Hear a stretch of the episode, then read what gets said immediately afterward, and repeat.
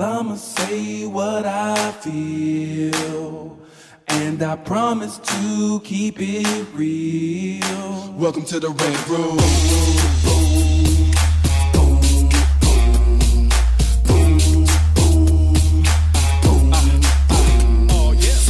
Be a rider, well you gotta be a rider Till your fears are diminishing, the doubts are behind ya. It's hard to grind and the business got me stressed in the Red Room. We let that shit up off our chest. You know the street nerd has got no time for no caca. Sass in class, yes that's Mr. Bolakaja Never have to guess when you're listening to Hilliard. He gon' bring more game than a shark playing billiards. It's all about the craft of screenwriting. It's exciting when you turn an outline into something enlightening. Your pen and words are like bullets in a gun. Write what you feel, say what you want Welcome to the Red Room. So let's let's segue into your tweet. So what what happened? Oh, so the, okay, so It's a two-parter. so I was on, I was on you know Twitter for a long time, and then like around August of 2018, I mm-hmm. left. I just got tired of the white noise Right. of the you know culture of outrage that I call it, and I mm-hmm. so I left Twitter, and then and and it was great. I didn't miss it at all. he You really started getting work done. Didn't you? Yeah, it's Yeah. funny how those two things coincided. exactly, not wrong there. You know, you can write or you can It's tweet. addictive. Yeah, It's it feels like writing, but it's not. right. And so then this summer, I heard about the whole WGA thing. You know, we all fired our agents and all that. And this, I was so moved. You know, whether you agree with what went down or not, I was so moved by the way that we came together as writers Holy and artists crap, right? to support each other. And even even during our disagreements of Yeah. how it, things running, we were there for each other. Yeah, and I heard about that Twitter was starting these hashtags and that people were getting jobs off of Twitter and people were reading. That's true. So I was like, I got to be part of that. Right. So I got back on Twitter this summer, mm-hmm. and I was and I was joined that. I think Javi started the the hashtag the WGA Solidarity, Solidarity, Yeah, Challenge. yeah, yeah. And so I was reading a bunch of people's scripts and people that weren't WGA and you know the pre-professional or aspiring, whatever you want to call it. And I was doing all that, and I was digging. it. And then of course I got sucked back into a lot of Twitter. But what happened was one day. They pulled you back in. Yeah, every time that I think that I'm out. and uh, so I was having a conversation with one specific person on Twitter about a specific thing. They were. T- I had said something. I think I even referenced Steve Pressfield or something. Right. And they came at me on Twitter about how they've always wanted to be a screenwriter, but their day job and their life has always gotten in the way, so they've never been able to write a screenplay. Mm-hmm. So I was responding to them like, well, then you might not. I mean, this isn't literally what I said, but the gist was, well, you might not be a screenwriter then, and that's okay. Yeah. Because if you really want to jump into this arena, you have got to live and breathe it, and you have got to put nothing. You know, you can't have a bad day, and you can't let other things get in your way and not right because it's it's killer. Someone else came into that conversation How shocking. and and they and they wrote something about how they struggle with this and that and and they have uh, you know issue that they've written stuff but then they haven't and they go these times i thought they were coming in with the context of the previous conversation mm-hmm. Oh, I it's, found out- it's about them. yeah, sudden, right? I, I didn't realize they didn't read anything else. Right. So I responded to them still in the context of what I was talking to this other person about. Ah. And mm. then Even it more people. exploded into the mob mentality where people thought I was then the person that I who came who jumped in and then I responded to she came back at well you don't understand I have chronic illness and I have this and that mm. and then everyone jumped on and it became Paul Guyot's telling people to hurt themselves What? and people that are Yeah, you sick don't have to- a crap life, to- then you can't be a writer. yeah, and then all these midlist novelists jumped in about I have a chronic and I still get novel. And Paul Guyot saying you're not a writer, he's full of shit and he's this and that, and it exploded, man. Like it when was this? Month a couple ago? months ago, Yeah, early month ago. early August, Oh, was Oh, that that's long all right. ago? I can Okay. and it was even Okay, even people right. that we know, like like that f- I've interacted Should with on Twitter better. and the follow were being like, "Wow, man, Paul's really bad here and wrong and evil." And and then there were these crazy people that jumped in that suddenly people were making memes of me. Yeah, like dude. they did deep there dives were people on my who came in history. who hadn't even seen because at some point you would They had- dump the conversation. Yeah. so it was gone. Yeah. I heard about this conversation. Here's my opinion about like it. Like people were jumping on from other people. What kind of fuck shit is that? Me. What kind of fuck shit is that? There was one woman who even said there, somebody, came, a couple of people tried early to sort of defend me, like, "Well, I've seen Paul Guyot help writers out here. Some woman who claims she has personal experience with me, who I don't know her name, I don't know her husband's name. I mm-hmm. went back and I was like, I think I argued with them about cheeseburgers once on Twitter. Like, who cares? But, but she came in saying, "Well, I know him personally, and and this is all an act, and he he pretends to help writers because he likes to pass himself off as an expert and all this stuff." And it just got nastier and nastier, and I mean, I'm talking hundreds of tweets. It was ridiculous. attacking me, and so finally, I was like, Hundreds of "Oh yeah, this Yeah, is," man. and I was like, How did I miss all This this is why I left." Well, the reason you missed it, one is he he once he got to the point where it was like that, Paul basically was like, you know what, I'm out. This I just. I just wrote a thing saying, you know what, this is why I left initially. You, I'm out. there's a mob mentality. There's a culture of outrage here. I never said any of this. I never implied any of it, but no one cares about that. Right. They're all jumping on this m- misinterpreted thing, and so I just deleted my whole account. I was like, I'm out of here. And then these then motherfuckers kept they were s- talking. They were still And talking. I wasn't having it. I was not having that. Huh. Like he left. So in theory, what your mob was meant to do, Right. it succeeded because you drove yet another person Right. in your mind away from Twitter. Right. I was like, okay, first of all, I read the entire exchange. So all this characterization you're doing is horseshit. Hmm. Two, fuck you. um, let me put it to you like this. Everybody has a hard life. I can pull out two midlist novelists right now Mm-hmm. who have full time day jobs, right? Three kids Right. spouse in the hospital in and out because of chronic illness, and they still manage to crank out two novels a year. Okay? Mm-hmm. So I don't want to hear it from you. There are people who went blind and became and continued their they learned braille Right. so they could keep writing. Yeah. Okay? I'm not saying oh you've got to live up to, you know, the guy who climbed Mount Everest or whatever, but I don't want to fucking hear it. Mm-hmm. and that wasn't even my original thing. I was That talking wasn't his screenwriting. right? And also, and then I said at the end of it, I said, by the way, this is a screenwriter talking to another screenwriter. A lot of you people squawking right now are novelists. Mm-hmm. Your life is not our life. Okay, I can stop being a novelist today. Wait 50 years, come back, write my novel, Right. and be the next biggest, hottest thing and Right. blow the fuck up. Screenwriting don't work like that. We're that. gladiators. You go in that arena, you stay in the arena, you die in the arena, you get dragged off the field. That's it. Hmm. Okay? Yeah, so if you see- want to see- talk see- shit, see, talk shit about what you fucking know. Right, right. See, here's the thing. I'll just say this. It's like so. This movie I saw last night, The Goldfinch, right? So the woman who wrote it, Donna Tartt, I want to say this book came out maybe like five or six years ago, but her previous book came out in 2000. So there's a 10 year gap between the books, hmm. and it's like. That's crazy. Yeah, but but you know, I mean, but- it takes a long I mean, time, it takes a long damn. time, but it's like, but you know, but but she was saying the the, the success, the pressure about the follow up, all this kind of stuff that you don't necessarily have as a, a screenwriter, TV writer, because if a project goes, you got there's You're onto the next. You on see the those next people- you see those people playing- blah, blah, blah, and you don't have, you don't have time If to you're in a major goes city in this world, there are people in your park playing speed chess. Right. You think you can play chess? Do not sit down with these people. Exactly. Exactly. Okay. I don't care if you're a freaking grandmaster. The version of chess that they play, you are not built for that Right. shit. Now, they may not be able to play you in your grandmaster world because it's too slow for them.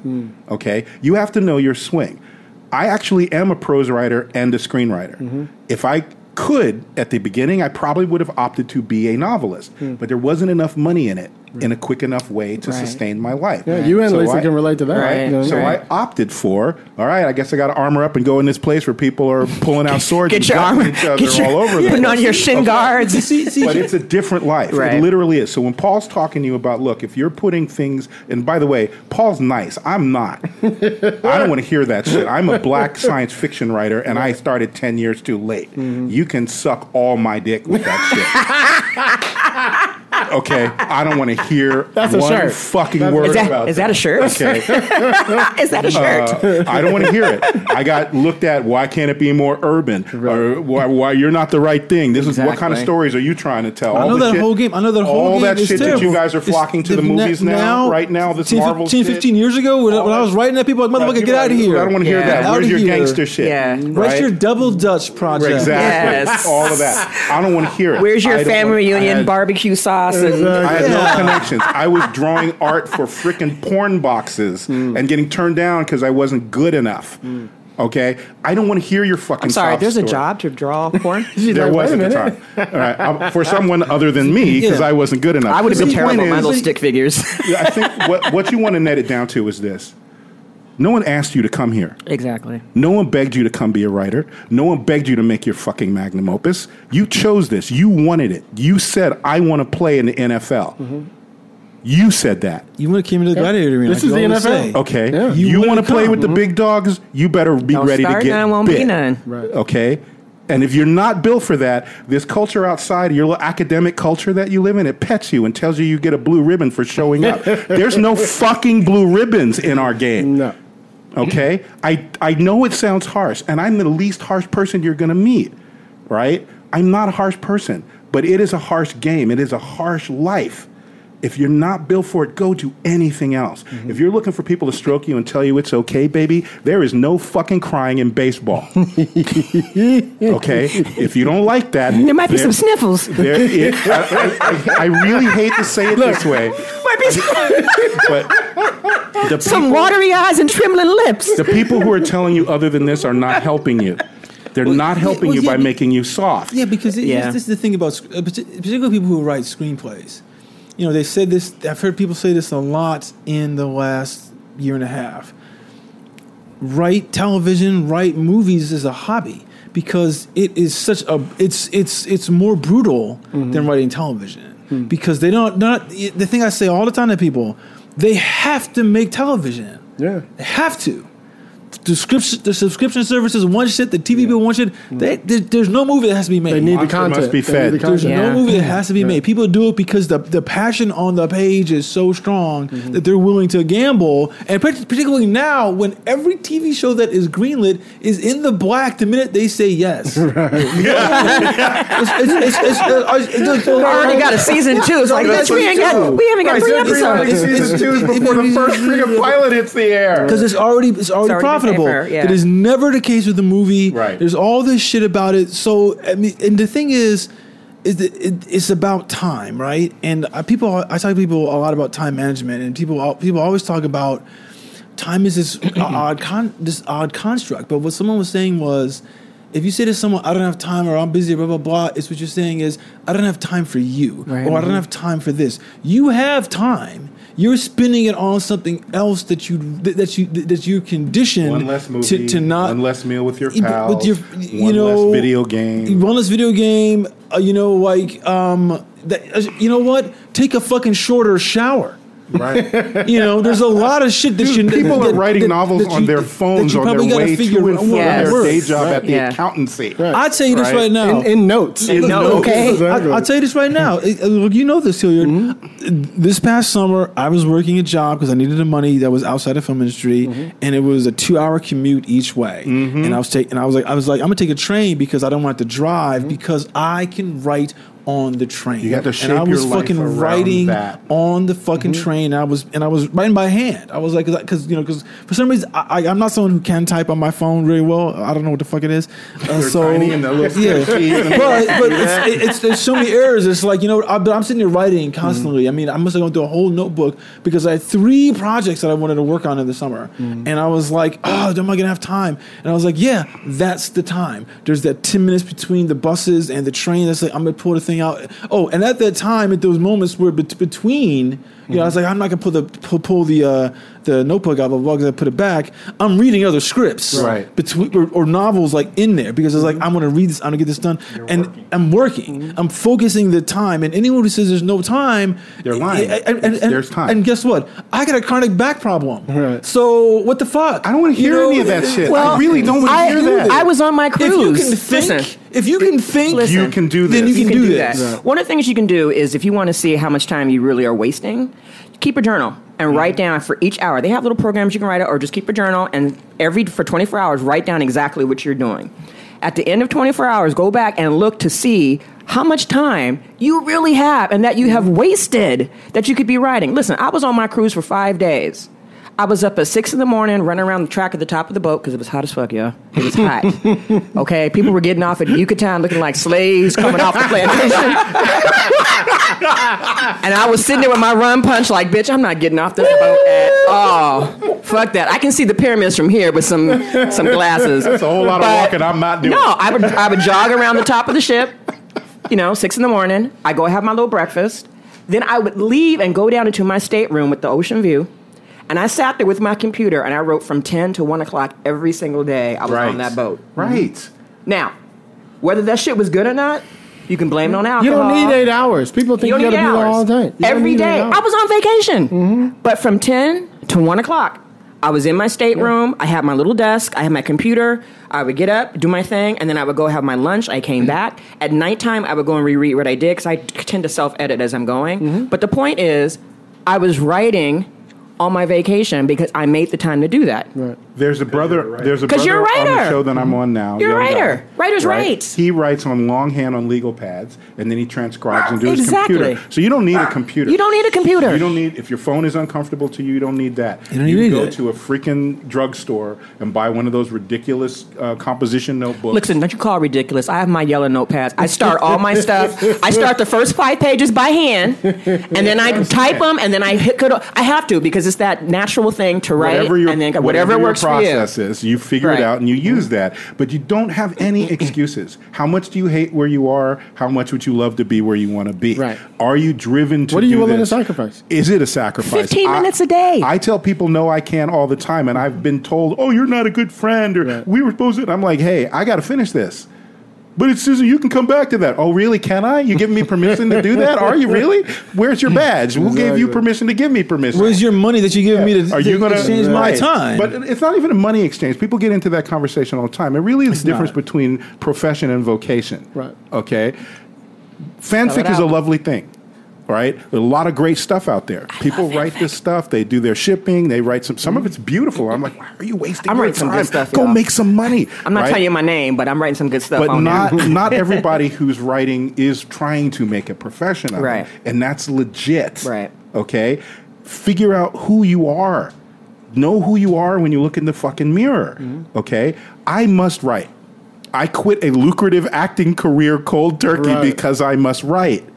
I've lost I'm friends. still, I'm still shocked over that. Whatever. I be watching TV every day, and I see you pop I've up on the screen. I'm like, me, what man. are you thinking about? My own family was like, what are you thinking about? but this is my point. Uh. It's not just a matter of whether Paul's a nice guy or a mean guy to some soft ass motherfucker on Twitter. Okay, you, He mean. everybody has a life story. Everybody's life is a bumpy ride. Everybody's life is a bumpy ride because it's life. That's what it is. Mm-hmm. So that's baseline. Now, yeah, there are exceptions. My half my body got sheared off in that car crash. I've got to therapy and figure out if I even want to live anymore because it's really awful now. Okay, legit. Mm-hmm. Maybe you don't need to finish that screenplay. Fair. Right. Okay, but chronic conditions, divorces, uh, sudden bankruptcies, all of that shit. Wah wah wah. You better sit the fuck down and keep writing if that's you, mm-hmm. and if not, fine. That's okay. that's Right. That's what it is. It's absolutely Self-awareness. fine. Mm-hmm. But you got to know it. You're not owed anything. No one owes you anything. And that's what I find with the mob mentality in the culture of outrage is entitlement, and mm-hmm. and they feel they're owed. And it was funny. Some of the people that were coming at me so hard. You know, judging me were the ones that had rainbows and unicorns in their bio, and it's Right. like everybody the judge worst. free zone, and we're all love, you know. But then it was like, oh, Fucking get him! crits on the highest of high level. Yeah. But see, it's, but you know what? It's like it's something my my brother Alex said. Nothing good comes from Twitter. Well, that's a lie. That's not right. So No, that's the truth. I've hired many a great artist off no, of This is what he says. This is, he, he says he says every Twitter exchange is either a neutral exchange or it's a negative exchange. And I was like, okay, I, I can buy that because you constantly hear about uh, the people getting canceled because they said the wrong thing, shit showing up five, six years later. Oh, you wrote this tweet and blah blah blah.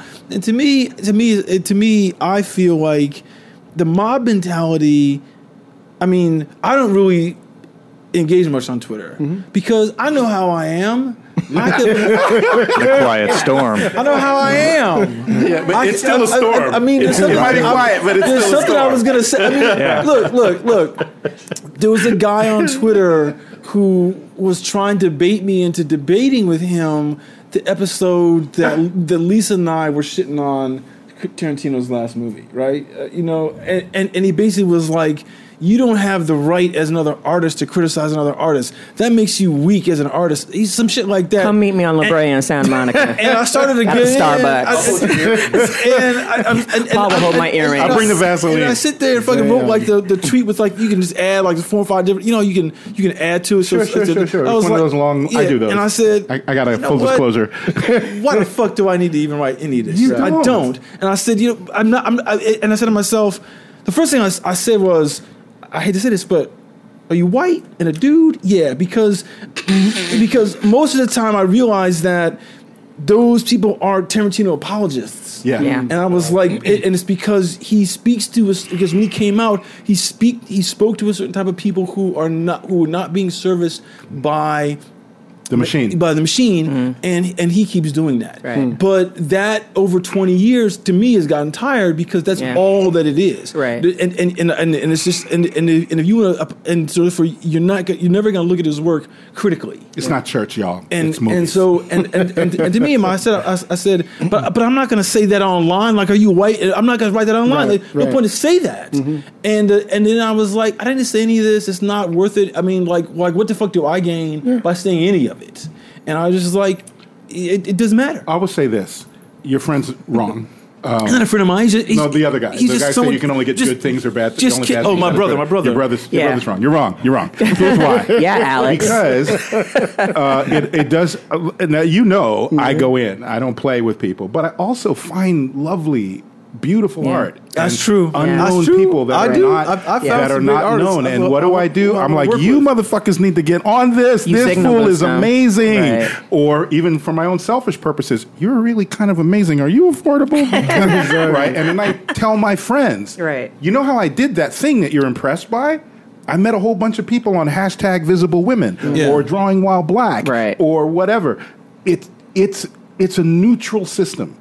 What Twitter proves is a lot of us are shitheads. Yes. That's what it proves because exposes who Right.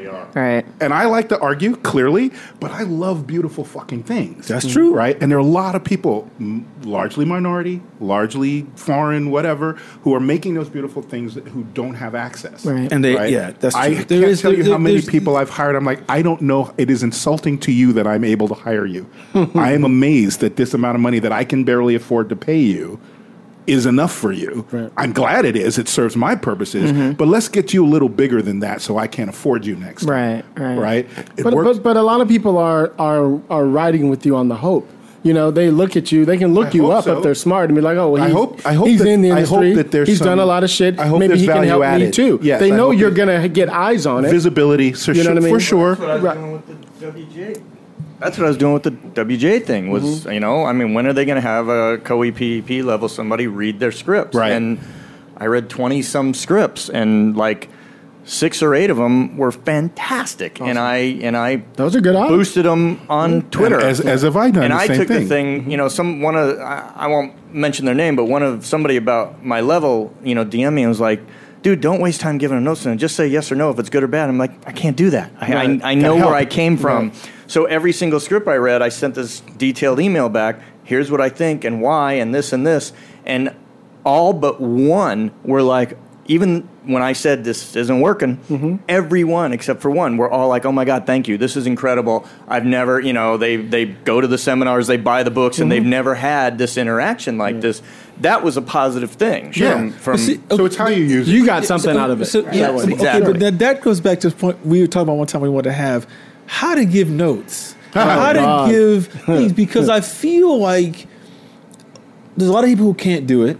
Can I cut Don't, in one don't second? know how. Most. Don't know how. one of the one of the things, and Paul and I, we did a couple of little seminars where we talked to people. Mm-hmm. There's a difference between a working professional telling you here's how to do it right and a teacher, right? yes, I'm not skilled as a teacher. I, I'm not. I don't know how to be an academia educator. and working We are professionals not are the same. They're two different so things. when you say how do you give notes, my job is to make your script better.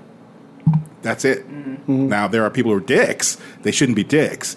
But That's- people say, so- Jeff, you're so nice, and well, I'm like, I'm not. If you turned in a you- shitty ass just script, I'm, I'm gonna let you know, but see, but see, but but the thing, the thing that I look at is this: is that is just like even people turn in shitty scripts to read and stuff like that.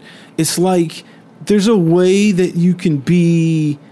Uh, I'm not saying that you have to like hold their hand, but there's a way to do it that the person feels like they feel energized to That's- do that's to, my whole point. to do your notes or to say, "What the fuck are you talking about?" Right. You know, I, I agree with that. I think it comes again, from up to a respect. point. It- it- yeah. it- if you, Yeah, if it- like comes I was respect. respecting these people Right.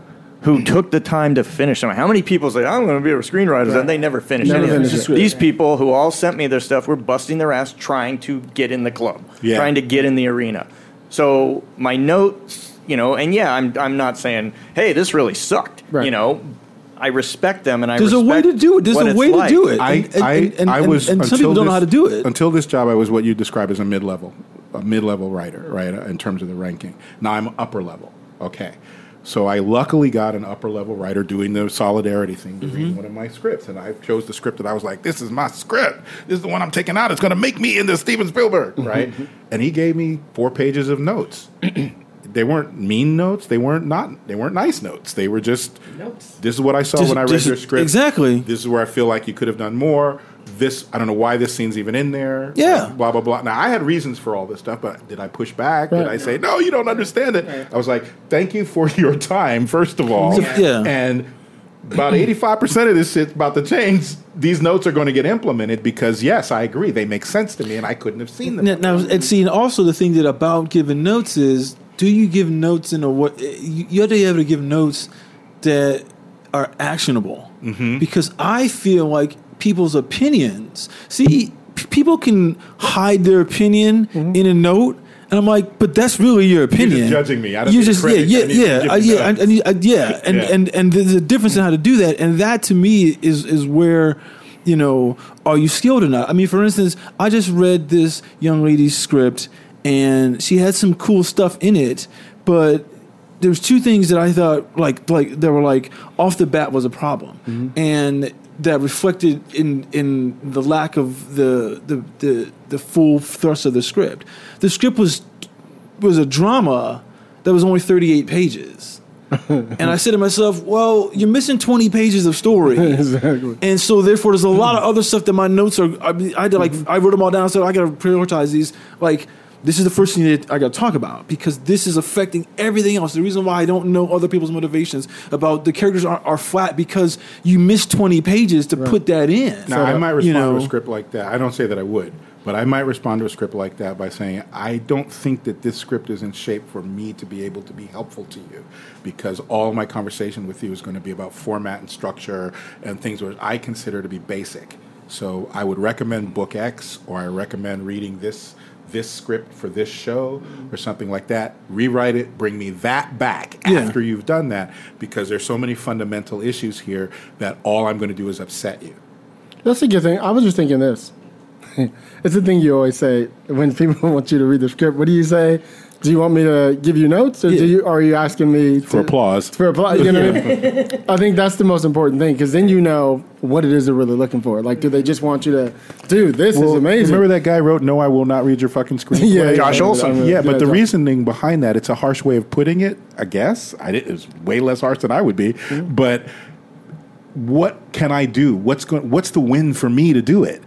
If I don't tell you you're a genius, you're going to be mad. If I give you notes, you're going to be mad. if I don't put you on my show, you're going to be mad. If I don't hand you off to my big time friend who's a producer, you're going to be mad. So really, there's a very narrow window, a very narrow target but, that but- I could give you. But that's why I, I personally agree with, with where Chris is going. I think if you look at it simply, let's say you want to go with the latter, where I want you to give me feedback, not I don't want you to just whatever. Mm-hmm. Then my I say give them the notes you would want. yeah, that's it. So if it's no like so I would want somebody to be like, Paul, like check this out. I want you to be like, dude, page seven, I love how you did that. However, you know, you you kind of got there too quick because the character did blah blah blah. Think about this because by by the time you get there, now you did this one thing. Boom, got it. You know what I mean? I would want those type of detailed notes that help me to improve something. So when I give notes, that's what I do. Mm-hmm. I'm like, have you thought about this? Don't forget that you have this whole big thing happening with this whole sequence happening, blah, blah, blah. You didn't set it up there, so you got to remember to do that. Don't forget, you know what I mean? I'm just having those conversations that I would want to help them. yeah, I agree Well, with you that. and me, Hilliard, have talked about this before, and it goes back to the thing I said earlier about turning pro. We, you know, that thing we say that an amateur only wants to hear what's good about their script. A professional only wants to hear what doesn't work. exactly. You know, when you Exactly. give somebody something, or I give somebody something, or, or, or Jeff, like I, Where I, are I don't want to hear, "Hey, this is fantastic, man! You're really good." This There are is- I- flaws. I, want Where to are hear what's wrong with this. Why is this mm-hmm. not working? Right. Because we know the gig, we know the Right. job. I know if you didn't mention it, you probably did. You- and you like for instance, Right. notes. If Paul gave me a script he's done before in the past, and I said, "This isn't a movie. This is a TV show." Right. Or, where are you going? with- Not specifically Paul in this. Yeah, yeah. What's the venue? Because there's a difference between a network TV show and a cable TV show, Mm-hmm. and there's a difference between the networks. If you're writing something you think the destination is ABC. That stuff that goes on FX ain't going on ABC. Exactly. Okay. So if you tell me with your response that you've misjudged where your script is going, that's going to be one thing we talk about, right?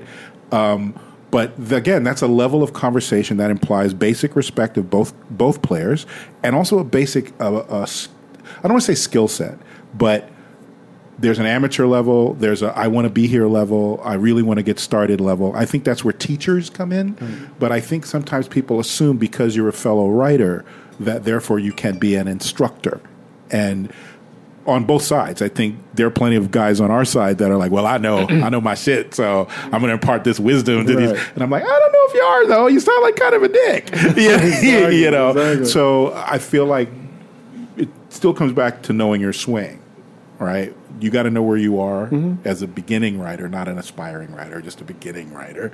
And you have to know are you the kind of person that can give notes, right? It's part of the job of a showrunner to give notes. But Yeah, because there's some there's some people I, that I there's some people who can't give notes because a lot of it is, you know, everybody there's these notions about what makes a movie, mm-hmm. or you know, it's different than a television show for a lot of reasons. But it was like what makes a movie, and to me, it's kind of like you just better tell me a fucking good story. Mm-hmm. I don't need to, like anything you quote me about some academic stuff, some page count shit. Wah, wah, wah. There's certain kind of stuff that you change blah blah blah, here or there. Oh, you can't do this because you came into did Right, this stuff. page 15, I'm like, no, no, you, no, You just no, too no, wait, no. blah blah blah. That's absolutely incorrect because there's an example of a movie that has done every everything And crushed, by and, the way. and yeah, and done really, really well. And what you're showing to me is you haven't seen enough.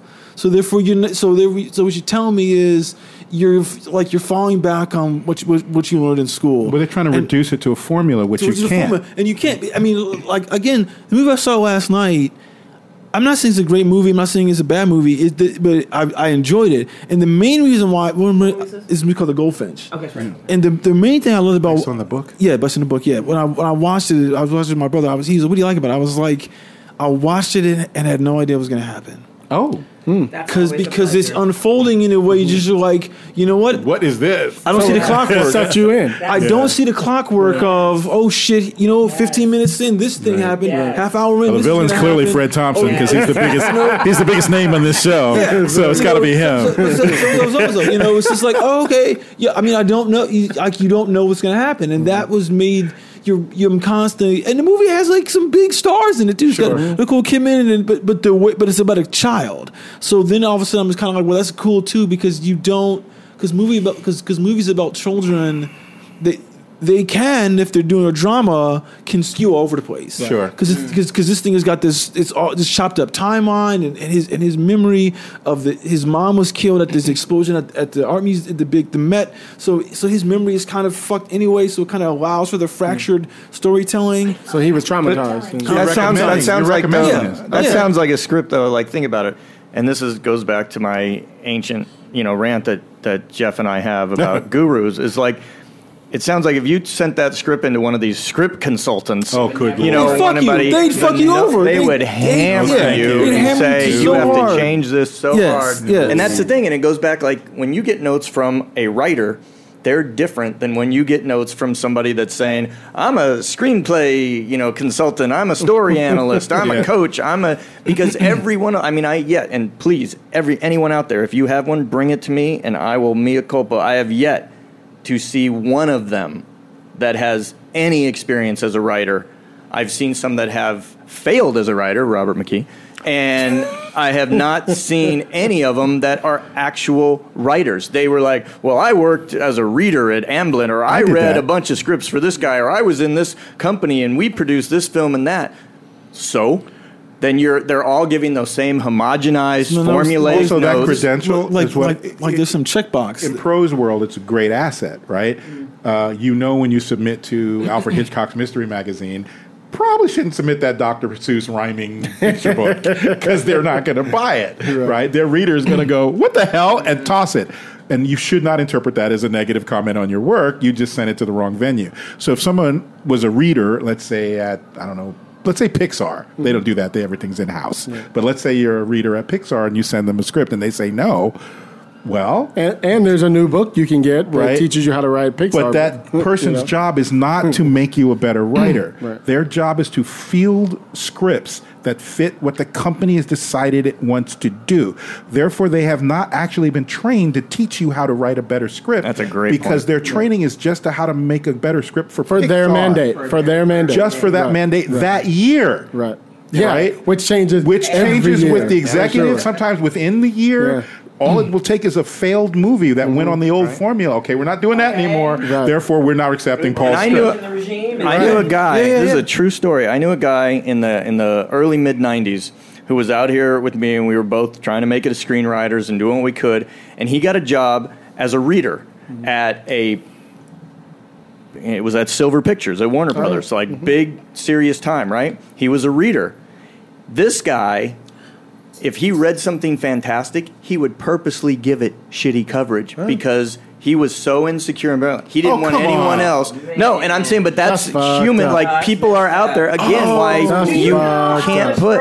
Further in life he would. Oh, sorry. Do you know how much further in life you've gone? If you were the person who Yes, found the right. script, who ran up to them and said, You have you to have make to make this." this," they're going to look at you like, "Get this person in here. They're giving us diamonds. I am so. I want to fight this person." He's oh, sabotaging You know what? people. You say That's that, but here's the, and here's Well- the, the end of the story. Is that so? This guy was doing this in the in the mid '90s. No, I ran across I ran across him in 2015, and I kid you not, he was the manager of a Starbucks. Wow. I'm not surprised. There you go.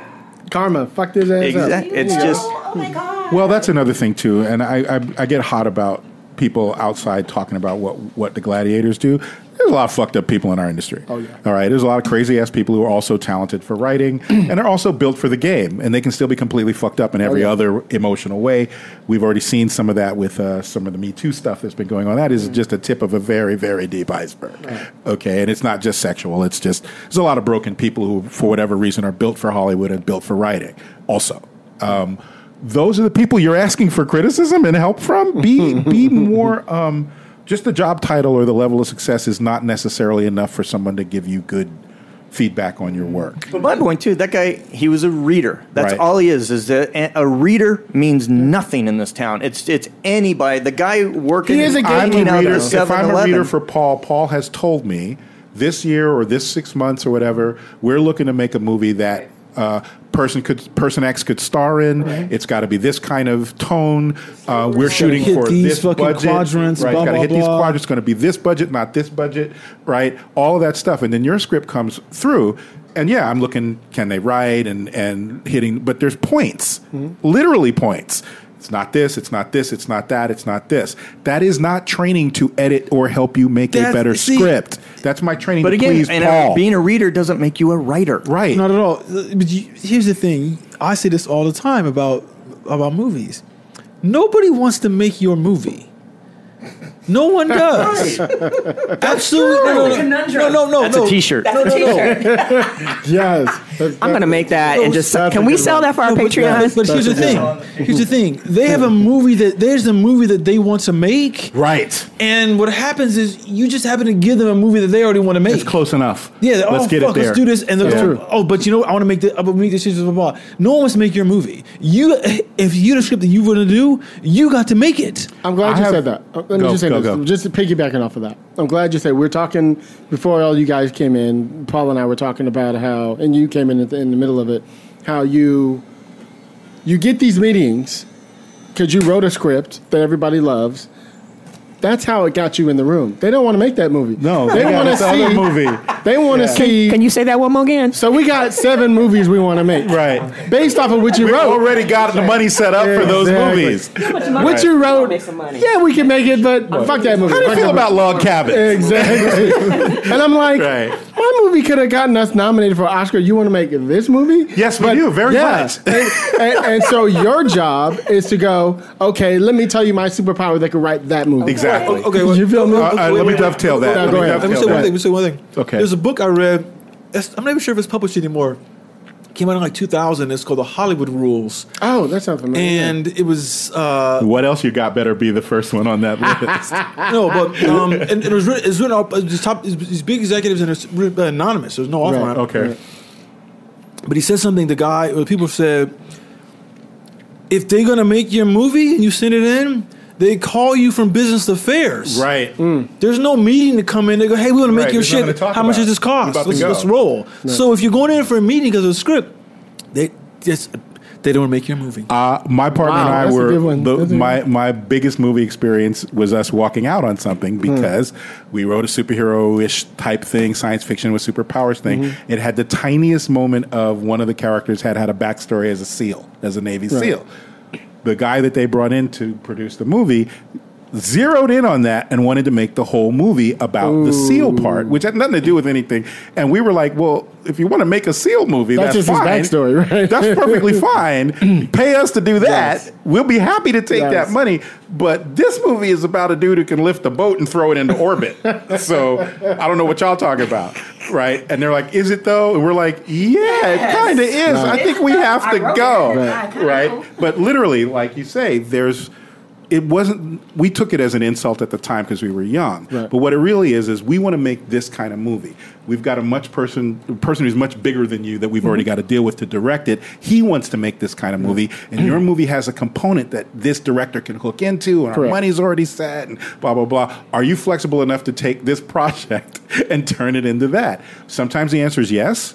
Can I, Sometimes can I just no. piggyback up? Keep your thought if you don't mind. Ju- that's it. So Pamela and I went out with my Black Wall Street script. Oh, my with, God. With, a- with a company Right, that loved it, right. but they didn't want to do the riot. I'm sorry, y'all. Excuse me? The, They didn't want to do the riot. They want to do Black Wall Street. They didn't want to do the. They riot. didn't wanna They do wanna Black do Wall Street. We do the nice version of Black. Exactly. There's no nice version. There's no nice version. They literally had a But Trip- plane drop firebombs on the Stop Trip, it. trip. So Pam in the room says, um, "No, we're not going to do that." Right. In the room, and Right. they were looking at us like, "What?" Well. I love that. That's how they looked at us when She's we like, walked out, She's too. no, we're not going to do that. But if you want to hire us to write the Greenwood story, we'll do that. So we know they're civilized. So we so we No, figured out. no. Stop it. Really? Stop Hold on. it.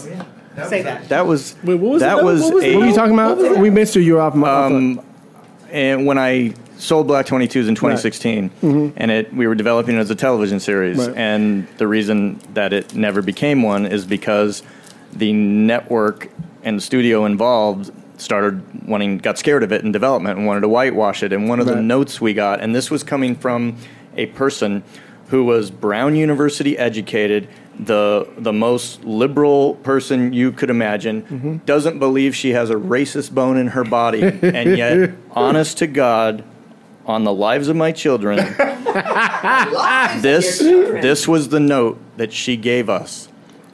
Well, and this was after you know, can the white people not all be so mean and the black people not all be so nice and all that? 1923. Yeah, we're. Are you crazy? and she says, I, I'm getting chills now just even remembering this is like sense memory. Oh, um, she says, how about you know? I just think like maybe we just got to clean it up, and so maybe like maybe this could be a thing in the series. Like every episode, maybe could the could the black people like all get together and have brunch every Sunday, and and there's silence on the phone, and I go. Brunch in 1920? And it's not over yet. It's not over yet. 1920. No, wait till no. Oh, it's it's not over. It gets much darker, folks. It gets much Hold on. Now, darker. hold on. Hold on. Oh wait. Hold on. Hold on. Hold on. I just, I just say, black people had brunch at that time, but But here's and this is where it this is where it went down the worst like rabbit hole of all time. And this is this is actually what ended it because it was the next phone call when I said I can't do the show for you. So she says I'll have brunch, you know, every Sunday. And and there's dead silence on the phone. I'm on the phone and all the other producers and and oh yellow oh and I go brunch and and I said, "What? I I don't understand that." and I kid you not, the words that came out of her mouth was, "Yeah, you know, just so we see that they're civilized." Oh wow! You know, the whole walking upright and speaking English. You know, That didn't that didn't do it for him. That didn't do it for him. That I bathe. That's a true story. And actually do my hair Right. and Can drive Wow. and have children and I have a house. Because I know in, in the my before. 1920s and 30s, they had just brought us over from Africa, right? And we, we were and even in uncivilized, right? Africa, I mean, what were we really What the doing? They didn't have brunch in Africa. we were just sitting in the We mud, walk around naked, just throwing you know, shit at each other. oh no, no, those were the chimps. Yeah, no kings and that was the chimps you were thinking. You know, So that No the Zulu- next, the no next Zulu phone call, Nation. that's, The next phone guy was that project was dead there. That's a true story. See, That's that- fascinating. but That's see, fascinating. It's, it's like this. So this is crazy because it's like one of the things I loved about that show, The Knick, Mm-hmm. was it showed black people. This is 1900s. This is this is 20 years before your script's Right. happening. It showed black people in. Uh, it's it showed slices of life that were not what you expect. There is what you expect in there because he's because he's traversing, Right. but it it shows this wide spectrum, and I think that just part of the the the the where the there's this being extra liberal somehow you that you personally feel you've a pa- you've a pass mm. from ignoring the history Right. about what happened. It's because well, I'm cool now, but it's the it's the whole thing about like I don't want to be responsible for what my grandfather did. You know what? But though? guess what? I bet you you're taking. I bet you. I bet you're taking. I bet you're taking advantage of your place in life right now because of what your grandfather did. Part of the reason I like Black 22s, and Paul and I had a long conversation about this when he first, first, when it was first movie, and he was nervous about it because of who's creating the subject matter.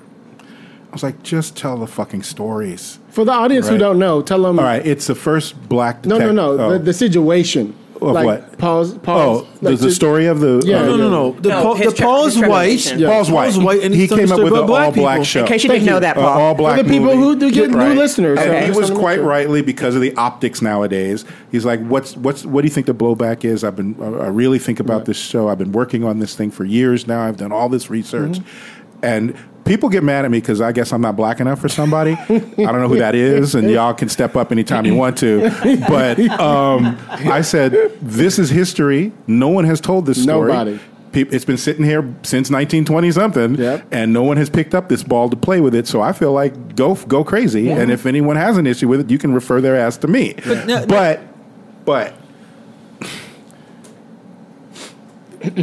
it's a true story too, right? It's got warts on it. Not everybody's a sweetie on either side. Not everybody's a good guy on either uh, or bad guy on either side. The truth of our history is it's muddy.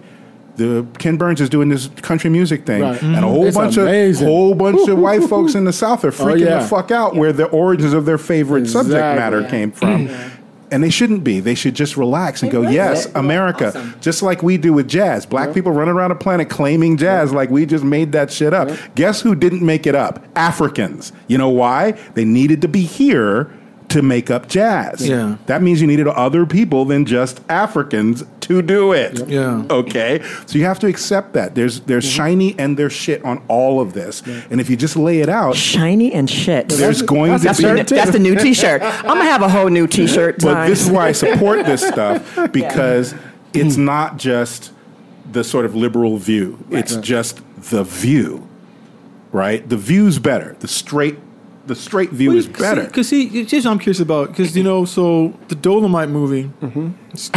That's a segue. No, but I'm just saying. Twenty two's to I'm just saying. But but but, but hey, we come the whole spectrum, But look, people. but- but- we cover the but whole The. Dolemite movie is is is is black a on biopic, screen. though, right? It is a biopic, It's all- thank it's- God. It's, all, it's all, Is that the Eddie Murphy one? Yeah. Eddie Murphy's up for pro- probably Academy Award. You know, they got Ruth Carter doing a, or something like this. You know, Right, right. White writers, white director. Will it get blowback when it comes down to Yes, it and, will. And they find Oh, yes, God, it will. will. Yes, it will. The same way And the it will- soldier yeah, story and did it when will. went from the Right. stage to the to the to the uh, to film where Spike Lee was making a lot of noise. Like it Right. should be me. I'm the hot shit. I'm black. This is a black play. Norman Jewison's like, but I really feel this. And the author of the play, who is black, wants me. So he won the fight. And it is an amazing movie. And it's- an an amazing story of movie, yeah. movie. Look, it either is a thing or it is not a thing. You guys can't have it both ways, Mm-hmm. right? It has to be a flat field, and the flattest way to the way to make that field flat is to tell these stories unvarnished, Yes. right? And if a lady comes in who is uh, Chinese American, a gay Chinese American Mm-hmm. woman shows up and wants to tell the story of. Uh, of uh, uh, Harriet Tubman. Tell her right, she's got bitch. the Tell her right. take on it. Tell her ass right. needs to tell that story. Tell her right. and if you want to yell about it because she doesn't have the right pedigree, then that's on you. Right. That's not on them. And what's interesting, uh, since you're talking about history and, and being a straight shooter about American history, Mm-hmm. I don't know how many of you guys you can download it for free when New York Magazine did the 1619 project. Yeah, yeah. Hence my the shirt I just see made for you. myself, 1619, Appreciate with you. the Solange Almeida lyrics on the back. I wore it on the ship. I was like, I'm be out here, so it's like black things, black things. He came hard. So listen, last month August was uh, Black August. If you know anything about Black August, there's Black History Month in February, but there's also Black August that was started. I want to say in the s- 60s or 70s. So basically, Black August is the political history of blackness, Black history, Black American history in particular. And one of the things that happened uh, this past August was the 400 year anniversary since it's 2019. And the first Africans that were in bondage, enslaved, what have you, were brought to Virginia Yep. in 1619. Right. So we're now at the Was, 400. was it August 28th? It was August. Oh, it's Because know a lot of things happen on August 28th. It's in August. It's on, and if you go to Virginia in the spot, the landing, it, mm-hmm. it should have the actual date. Okay. I don't know the actual. I just know it's August mm-hmm. 1619. So this is the 400 year anniversary. And one of the things that's interesting about 1619 is it's really the birth of what we know as America, because America doesn't really get popping, even though we talk about Native history and and the English and all that stuff, stuff really doesn't really start popping off until Africans show up, and then we have that kind of that tri level of mixing and all kinds of conflict and that kind of gumbo that kind of makes up where we are now. Look, it's a fascinating thing that New York Times thing. So you can get it for free if you go to New York Times Magazine. You can download the PDF because I know should. everyone went out and bought. They probably don't. They, they if the print is gone, you can download it for free. You ain't got to pay for it. Just go to the 1619 Project, New Yorker Magazine, and you can just download the whole entire PDF. And what's interesting about it is is how it's all they got academics, they got people, they did a couple years of doing the study and putting this all together. And what's fascinating to me is how much people are upset at what it is. People That's always- our history. They prefer fiction. They the prefer soft, nice fiction. It's like it to the truth. is what it is. True. And if you just look at it point blank and start getting your feelings in it and say this is how this country was made, anybody can start telling these wonderful stories in Black history because you're coming from a place of of, of truth. Um, a, a place of compassion and understanding, and also you're getting some people to look at your shit Well, and tell you you might not want to put that Even in there. within our subculture, and you you straddle a couple of Yeah. subcultures, but in the black subculture, I'm of an age where I guess they call them hoteps now, but it was Afrocentrism. Listen, I'm I- mad they still use Hotep because I, I still know want to use inaccurate. Hotep. Hey, doesn't hoes, even- hoes got to eat too. No, that's not what Hotep is. but gotta eat. but it was it was a sort of black Afrocentrism, In 90s, whatever, late in the 90s, 90s, 80s, yeah. 90s, and there was all this like we were kings and queens over there, and all this kind of stuff, and I was like, but yeah, guys, but. We really, we couldn't all have been that. Not all of us, Like most no. of us were not that. Like, and most of the people getting sent over here weren't that by definition because they weren't sending a royalty over in the Right. zip, right? More But- chance than not, the royalty was when you look passing at us over. just the story of They America, passing the Dutch. Okay. the story of America dovetails, not ironically, the story of black people, also the story of Jewish people, Yep. also the story. In the very short period of time, my grandfather came here from Barbados as an orphan. He was seven You're years old. Barbados. Like, are you cousins Okay. with Rihanna? No. yeah, he is. I mean, That's your cousin? Insofar as everyone from Barbados Okay. is, That's his third cousin. But he lived from before airplanes were in the sky to human beings going to the moon. That's the United States. Can you Right. imagine? Black people showed up here as not just the kind of slavery that we had in the world before, Right. which is we conquered you, you're now our Right, slaves. right. No, you're now just like a, a, a cereal box Right, kind of right, slave right. now, right? We went from that to running the country Right. in a couple hundred years.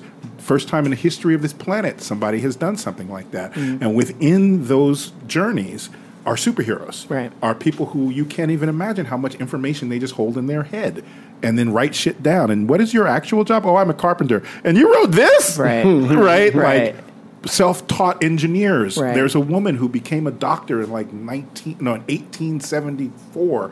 Parents were slaves. I'm like, what kind of force of fucking will do you have to have to be a black woman who becomes a fucking doctor in mm-hmm. this period? Right. I want to know about that. But that's just one random story you Right. pick out. If you just tell the fucking story straight, you have your superheroes, you have your arch villains, you have Mm-hmm. everybody on all the sides. I don't know why they prefer the fiction when the facts are better. Yes. Right? What's Well, it, I'll Robert what, Fulton? I- that guy? look, that guy's a maniac. Okay. like people like the fiction because the fiction takes away some of That the, sting the sting and that the potential guilt Yeah. and stuff like that. I mean, that's what people, that's what people I think. prefer I don't get that though. Like again, I'm standing.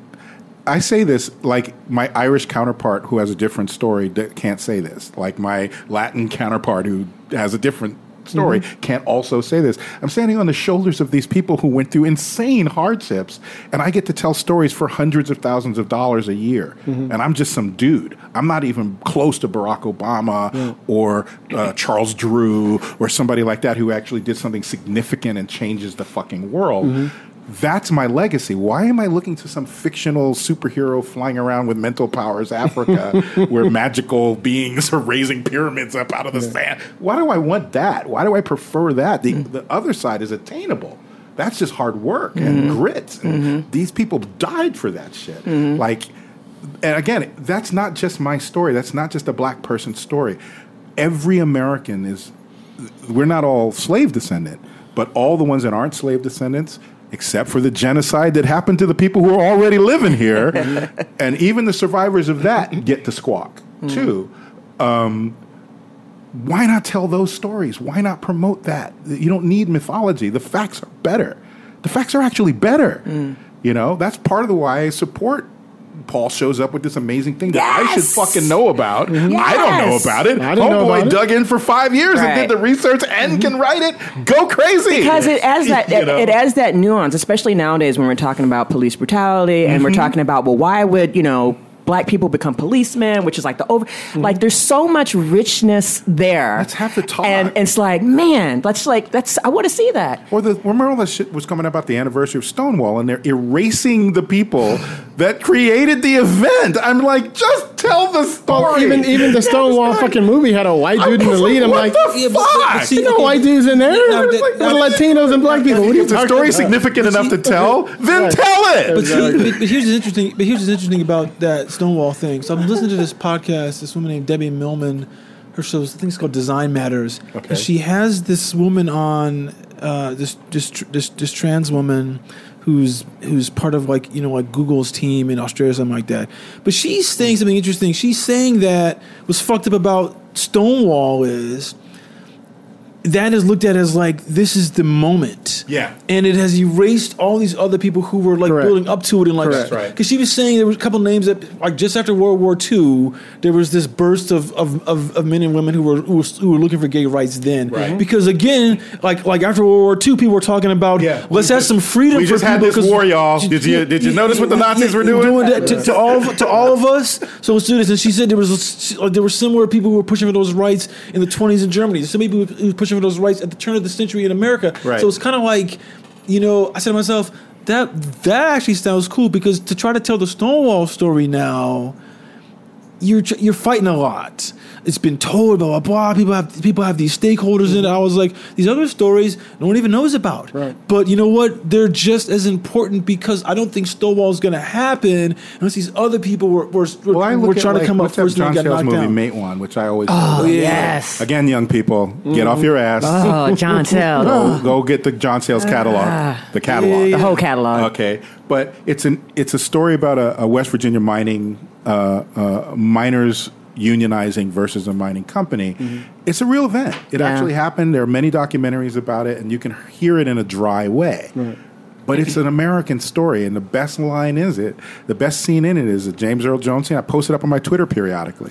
James Earl Jones comes in. There's a. It's West Virginia. What is it? 1928 or 1931 or something. And some of these white boys are like, "What are you doing here, black person?" and he's like, "Look, y'all call me nigga all you want. I don't. I can't help how some of you white folks are. It's like this is a paraphrase, but I came here to work. I can move this coal." uh, just as hard as anybody else. I'll go toe to toe with any man in here. Mm. Don't you fucking call me a scab. Mm. I'm not crossing any picket lines. I came here because you said there was a union business here, and I want to be in the union. And then a white dude at the end, when they're all squawking at him mm. because he's black, basically, he's like, "Y'all ain't no fucking union men.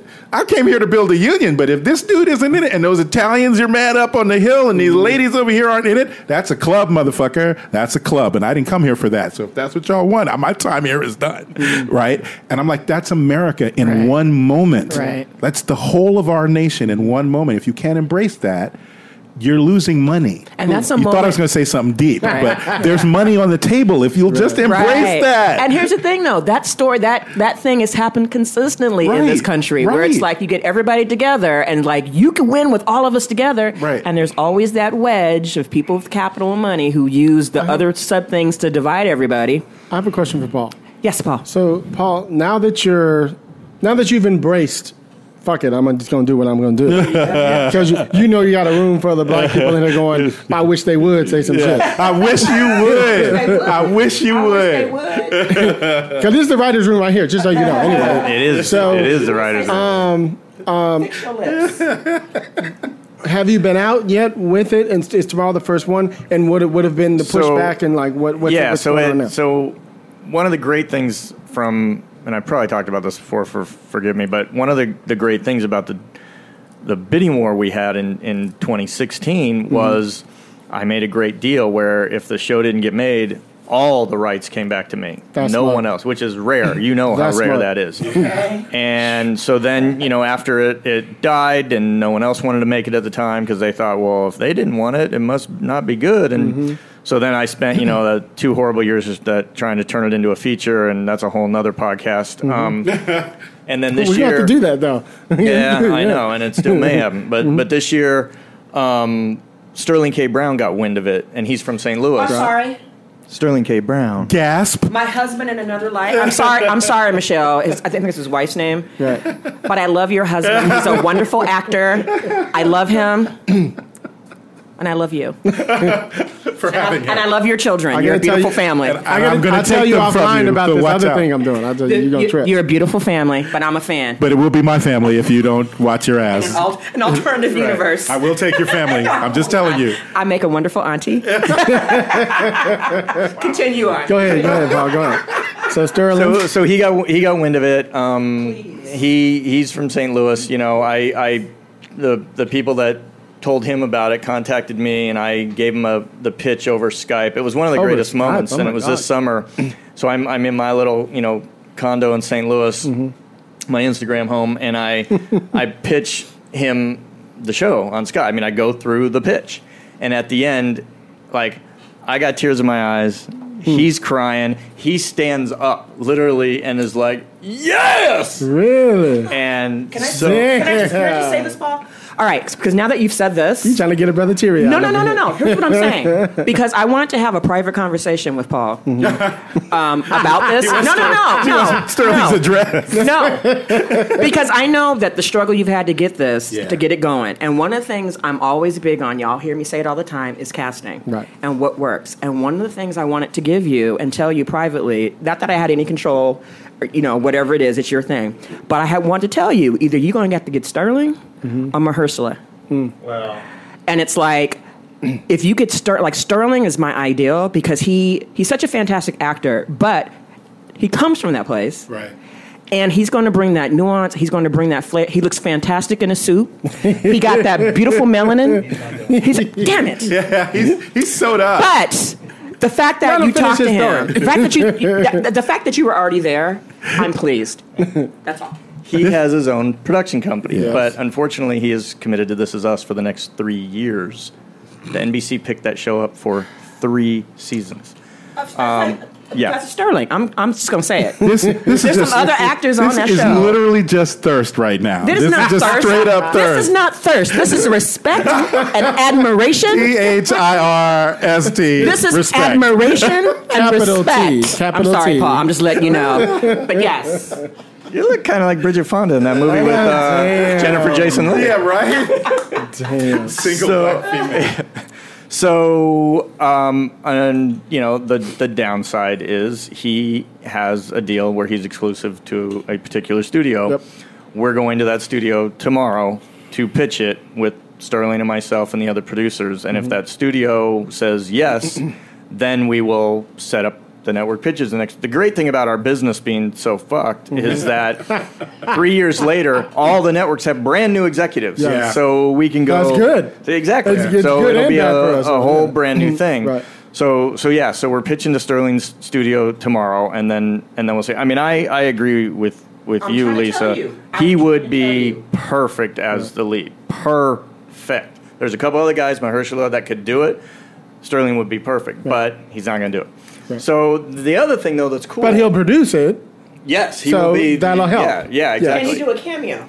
I absolutely think so. Um, but then, like worst case scenario, if you? the studio isn't into it or for whatever reason or it doesn't happen, then again, because it's mine again, is I can cut and run. Basically, I mean, I can go and either say, "Hey, you know, Sterling can't do it." I can go try and find someone else. I, I was in an office with a producer this week talking about, well, if if that studio says no, then you know, call me because we'll go to George Tillman, we'll go to Will Packer, we'll go to Barry Jenkins, and we'll, you know, this this person has um, projects with all of them. So I'm really excited again that Good. that there's a shot. The, the reason I wanted to ask you is because we we haven't spoken on it in a while. The last time we talked was toward the beginning of the year about this project in particular, you were back on the feature. I was. So I am you- 20 pages from the feature, from finishing the feature when I got the call about Sterling. Interesting. And I was like, and I was so this year was all about because it took me two years to not be too inside baseball with people for, for screenwriting. I wasted two years trying to turn it into a feature because my what I was doing wrong is I kept trying. To, I had broken it as a television series. I mm-hmm. had you know 20 hours of TV plotted out, and I kept trying to cram that into a 120 page Right, right. film. And Yeah. it finally this year, I woke up and I actually think it was an email from The Quiet Storm. Mm-hmm. Chris Derrick is the man who who smashed it for me open when he sent me the thing, and it's like, you know, it's not a TV series; it's a movie. They're they're two totally different things. And I had to let go of the of what I knew as the TV series and come at the story fresh and new, Right. And then it just started flowing.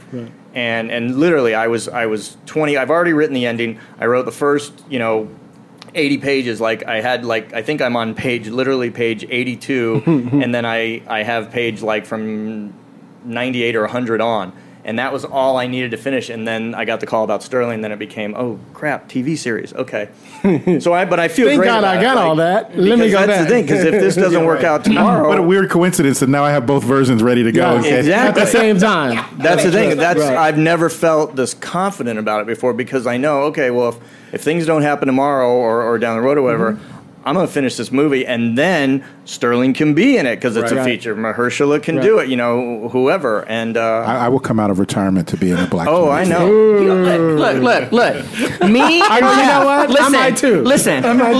listen. Me and Jeff. Me, Richard Jeff, said- Richard. Richard said he listen, listen. I can put a wig on these locks.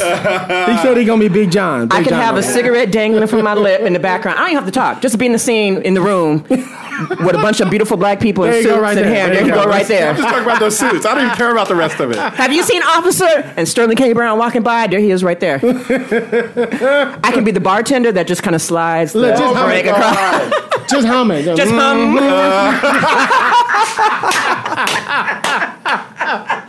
Just rock it and hum it. Oh man, But you know what? I'm just happy. The fact that no matter what happens, the fact that you, that you got to speak to Sterling K. Brown, it just it, it tells me what I've always thought about this project that people just bullshitting. Right. They need to get it done. And um, Hold on, let me just I, say something right quick. What? Let me say, what? I just had a flash of. Can you imagine this writers' room right here? we would be having a fucking ball. We would be having a ball. That's all in terms of all the clapbacks and all the Twitter or whatever, all Right. of that stuff, fuck them, Yeah. yes. right? Yeah. People are gonna go see that movie. Yeah. Look, All right, I was, uh, it's, whenever. Oh, you know what? Let me because I was going to say Or this people off, are going to watch the show. off of the what I'm off of the saying. Quiet Storms thing earlier when you're talking about stuff. I had so the guy that first, the, the you know, I was researching this. It started out about this guy Ira Cooper in St. Louis, and then I I one day Googled Black Police in America, and up came a book called Black Police in America. Yes. I got the book. I contacted the guy who wrote the book, this beautiful old retired professor down in Texas, and I went down, and he's where you know had this closet of research that I spent three days in, and he was so excited. And he told me, so here's here's the point I was trying to make earlier when you guys were talking about heroes already existing in these real life that you don't hear about. So in my research, I come across Irene Morgan, and I was like, wow, ten years before Rosa Parks. There was somebody. else. She was on a bus and they tried to pull her off. She tore up the ticket and threw it in the sheriff's face. When they tried to arrest her, she kicked him in the balls. Damn. And I'm like, and I go to I go to this professor, I go to Dr. Dulaney, I'm like, why uh, why do we not know about her? Oh, you know why? You can answer that question if the Why? question answers itself, right? Why? Because he kicked him in the fought back. balls. She That fought is back. exactly it. And he told me, he goes, because he goes, Rosa was passive. The white media allowed that story out. Right. They were never want to send the going to let that, that, you'll story out. survive kicking the sheriff in the ball. like Wow. other I forget her name. I think it's is it Clotilde or Col- or Colette. Uh, she was the 15 year old who. Uh, it might have been a year before who did the same thing that Rosa did, Mm-hmm. but and I, think, I think a couple of the movies mention it. But she was a 15 year old and she was pregnant, So Oh, she yeah. wasn't and good they did. She child. she could have been the person to do that because she did the same exact But thing. But they wanted to have the res- yeah they wanted the respectability of a nice and so Rosa she fit the let's just say Interesting. it But she see, fit that nice even that secretary yeah That's a one act play, if nothing else. Exactly. Just the discussion. yeah. Here's, here's my most favorite thing that ever happened to me on Twitter, ever, and even in life, is this year, this summer when I was back on, it was the anniversary of Irene Morgan doing that. Oh, okay. Mm-hmm. And so I put a little thing out on Twitter. I put her picture up and I said, hey, you know, 10 years before Rosa Parks. You know me, I Yeah, get it's- emotional. It's all right. I mean, love it. all right I get this tweet from Irene Morgan's granddaughter. Get out of my life. who tweets to me and we start DMing and she just says, Thank you. She said, I've been trying for 20 years to get my grandmother's story out and nobody knows about it. And she said, I am so happy that you're somebody that hasn't forgotten about her and that you knows and you can put that out there. You see what I whenever I you, Grandmother is granddaughter's on Twitter. you, I see these things where every once in a while and people post their shit up on this is why I'm saying Twitter can be a good thing. Right.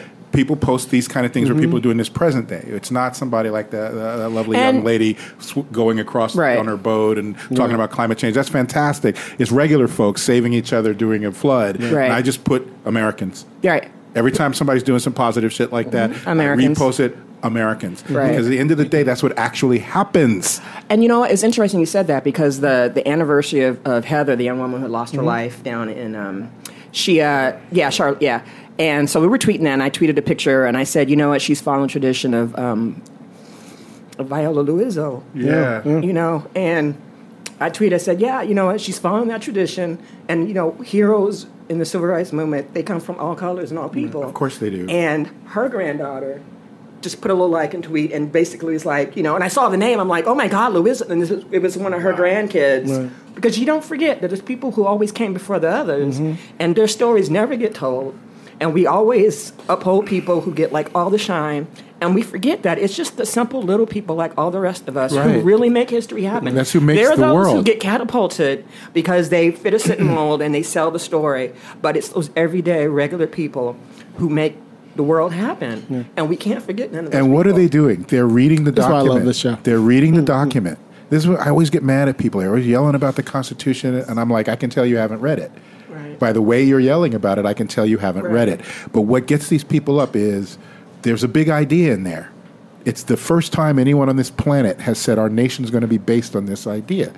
It's why it grabs hold of people. It's why it's written on the Statue of Liberty. It's why all these motherfuckers, like I have half slave descendant Right. Mm-hmm. grandparents, and I have other half slave descendant from another country. Interesting. But they came here on purpose, like that, right?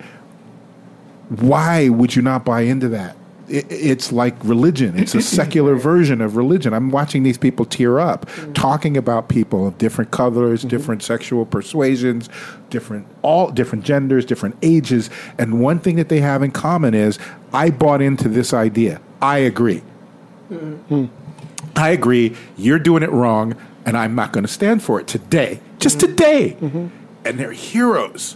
And like, why wouldn't you tell that story straight? Why would you limit who's allowed to tell that story? Sometimes the message is who's telling you this Right. story. Ken Burns is the whitest motherfucker I've ever seen in a lot of ways, Right. right? But he's telling our nation's story Exactly. unvarnished. Right. And it's telling pissing you, off the And everybody needs so to watch this new documentary. Well, look, it's look, so look, amazing. The, thing, the thing, look, look, I've heard about the Ken Burns thing. I want to see it because you know, a few a decade ago, fifteen years ago, he did one of the blues, Right. Which was fucking amazing. He's doing one on jazz now, I think. or Uh. I, I, Another. Yeah, already it's did not- jazz. he did Yeah. jazz, but it's, he but, but it's like he he doesn't suffer fucking anyone's criticism about who he is. He He's just like, does it. it's the facts, He y'all. does it. Yeah. See, Whatever. See, because before that, there was that one he did a couple years ago on Vietnam. Yeah. Now, Right. I don't think he was a Vietnam veteran. Nope. No. Yeah. But he told, but but he put that shit together in a way that made you that made, that made you re it took him eight years to do that movie. Did you know that? To reassess what it is, man. It takes I time. spent so much documentaries time. they do because you get the Five rights, years, you gotta six years find you've been on this? Yeah. Come on now. I, I spent so much time trying to sell my little sci-fi super adventure multi-ethnic projects. I have people going, "Why can't it be more ur- urban? Why can't it come to? Why can't you tell this kind of story?" Right. I'm like, "You got 90 people telling that kind of story. These are the stories that occur to me." But you know who bought my first stories? People who did not know what color I was. Mm-hmm. Right. Book people. People who just read the story and bought it, which gave me enough confidence to keep going forward on the other side. Okay, I I'm not going to ever be on the line of somebody saying this person can't tell this story because they don't fit what I think is appropriate for them to tell that story. If I want to tell the fucking Stonewall story as straight as I am, as non-trans as I am, as non-queer in any particular way as I am, as long as I get it right, sit the fuck down. Totally agree. Okay? And It's all about nuances, as Lisa was saying to me. You get the nuance. That's usually what's I don't missing. hear it. It's Right. not the story. So it's the your nuance. job as a writer is to make sure you That's do it. that. That's it. You can come at me at that. Right. But I, you can't say to me, and I know I'm. Oh, watch me go on record and get real trouble. Those guys that were going to do that. What if the Confederacy never Right. fell? Story. Right. Everybody was mad, yelling at him, talking smack. You're not allowed to do this. I'm like, they're allowed to tell any fucking story they want to I tell, agree. and HBO is allowed to support any story that HBO wants to tell. And then when that story comes out, please be my guest. Beat the shit out of it. Right. Tell them they're assholes. let tell them them they with it. wasted their money. Tell them that you better never do this shit again. See what happens when you do this shit. Right. But you don't exercise prior restraint on these motherfuckers. They get to tell that story. It's still not gone. I was talking to Malcolm. I'm just not saying gone you don't yet. know what Yeah.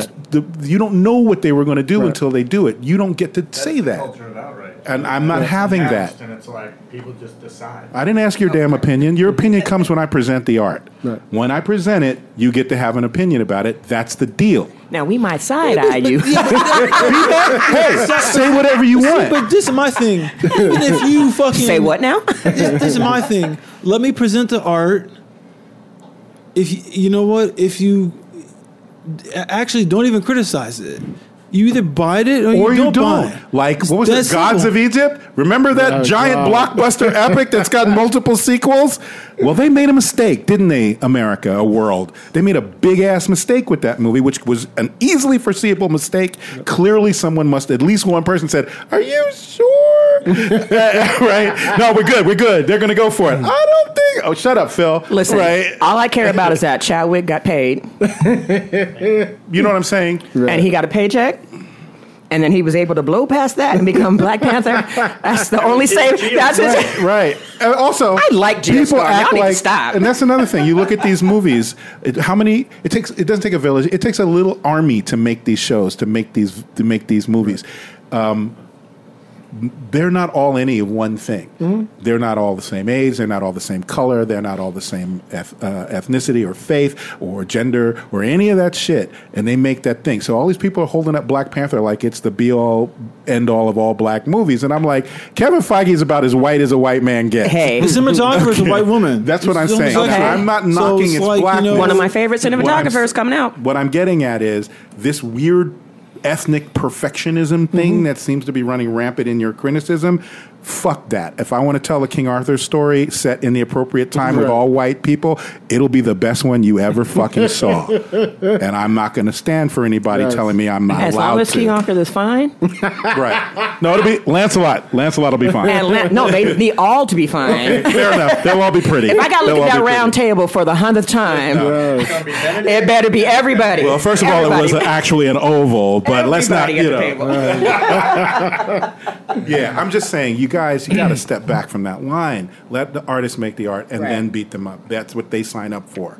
They know that they're going to take the hit. you know, there was this. Who's this thing? Um, uh, there's this fascinating quote. The, um, the, it's like the "Step into the Arena" quote by uh, Theodore Roosevelt. Okay. you know, Man in the arena. Yeah, yeah, man of the arena. Yes, I have yes. that on the wall in he's my he's, ba- apartment. he's basically talking about you don't get a chance to criticize me unless you actually are fighting in the arena too. Because you know what, the fact that I've decided to do that, I am opening myself up to beat to, to like to mm-hmm. get assaulted.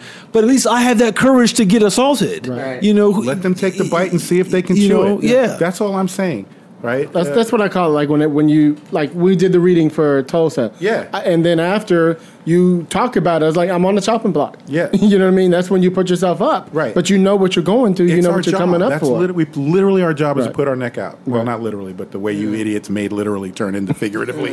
it's figuratively our job. Um, sorry, sorry, that's another rant. Um, but yeah, we put our neck out with this Mm-hmm. stuff, and sometimes we fail. Like everybody was mad that what's her name played uh, Nina Simone. I'm Right. like, But that was bad, bad. Listen, I'm not saying the movie itself was good. What I'm saying is someone.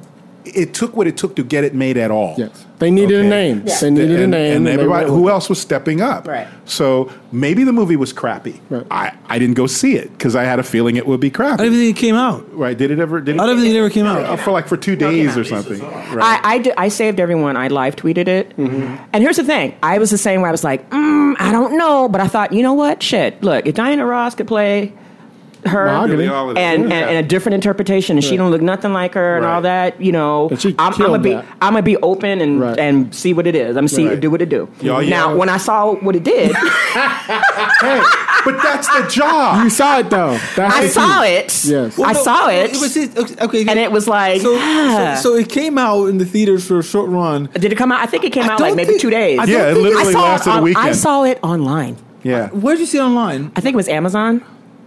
I've been looking for it. I don't know where to find it because I'm like, I damn, pay I pay like- I pay a little bit of Oh, money. you, probably saw it on, you probably saw it on iTunes then. Is I, iTunes? I no, it was not. It was on Amazon, and I think I paid like For Prime, three it's on ninety nine. Yeah, it was like when it came. I said I'm not going to the theater, but, but you know what? I'm gonna let's see what happens. And I'm like, all right, I'm gonna give myself some time mm-hmm. because I saw the conversations and like the same thing. I said, you know what? Diana Ross did it. You can say what you say, but there's no social media back then. We probably Right. wouldn't win in in People would've lost their 1972. mind. But I said I'm just going to see it. This is her passion project, mm-hmm. And I'm doing it. and this is something she wants to do. And she put her money and did it. And I'm like, mm-hmm. okay, okay, sister girl, all right, Right. And I, and I, and I saw it, and that's all I'm going to say. Yeah, see, see, see, see, okay, so the, this is this quote that, that, that Theodore Roosevelt says, It's not the critic who counts, not the man who points out how the strong man stumbles or where the, uh, the doer of deeds uh, um, could have done uh, better than. The, the credit belongs uh, to the man who is actually in the arena, whose face is marred by dust and sweat and blood, who strives valiantly, who errs, and who comes short again and again because there is there is no effort worth error or shortcoming. But he, uh, but who does actually strive to do the deeds? Who knows great enthusiasm, the great devotions? Who spends him, who spends himself. Uh, uh, in the worthy cause, who at the best knows in the end the triumph of high achievement, and who at the worst, if he fails, at least fails while daring greatly, so that his place shall never be with those uh, who could. Uh, uh, uh, uh, uh, sorry, his, his place shall never be with those uh, cold and timid souls who are uh, who neither know victory or defeat. right. Theodore Roosevelt He wasn't playing. The man of the arena. Wow. And he's not mm. wrong. That was bars. That's the real, right? No joke. So what you saying? I can't be like the critics from the Muppets, sitting up, sitting up in the in the galley shot. well, you can be. Eduardo, what's his name? What's the other one's name? I can't be that. You're not gonna stop people from doing sipping that. on some rosé, going. Nah, I No, don't no, know. no, you can't. But the thing is, it, it, it, the thing about that quote that I love is is that you have to go and you have to suffer what's going to happen to you. You have to know that it's, it's, it's like the blood and the sweat and it's on dust is on your face. Risk is our business. Yes, that's yes. You have to you have to do that. Do that, and and and for those who don't have the courage to do that. You can criticize me all you want, but I know you're afraid to do this. You're honestly afraid to do you this. paid your money for the ticket that buys you an opinion. Yeah. yeah. and I have to hear it. Yeah. Doesn't mean I'm going to change anything. Exactly. But I have to take it. So that's the deal I signed up for. I don't get to whine about it. I don't, when I say there's no crying in baseball, that goes Look. all directions. Look, when you show up at the Met and they told you what the theme was, Yep. And you showed up with some stuff, we gonna talk. Right. You know, you need to be like Rihanna What's and show up. Remember that lady who perfection. showed up in the at the Oscars? I think showed up in a dress made out of uh, credit cards, Oh, Yeah, made yeah, out of. Amex cards, Okay, gold Amex okay. cards. That was balls, y'all. I- hey, and I was like, respect. and she pulled it off. Yeah. Had she not pulled it off, it still would have been balls. You know what? right? And sometimes I have to say this. Sometimes failures. I love failure. Sometimes. Well, no, Sometimes okay, I love when you're so close and you're almost, and I can say, you know what? You were almost there, and I respect the hustle. I respect the try. I love the hustle. I love the try, People- and I look forward to see what you're gonna do next. People were yelling at me on Twitter the other day because I said my my favorite thing, which is, "Hey, it's really easy to walk by a pane of glass and throw a rock through it. Hell of a lot harder to make that pane of glass."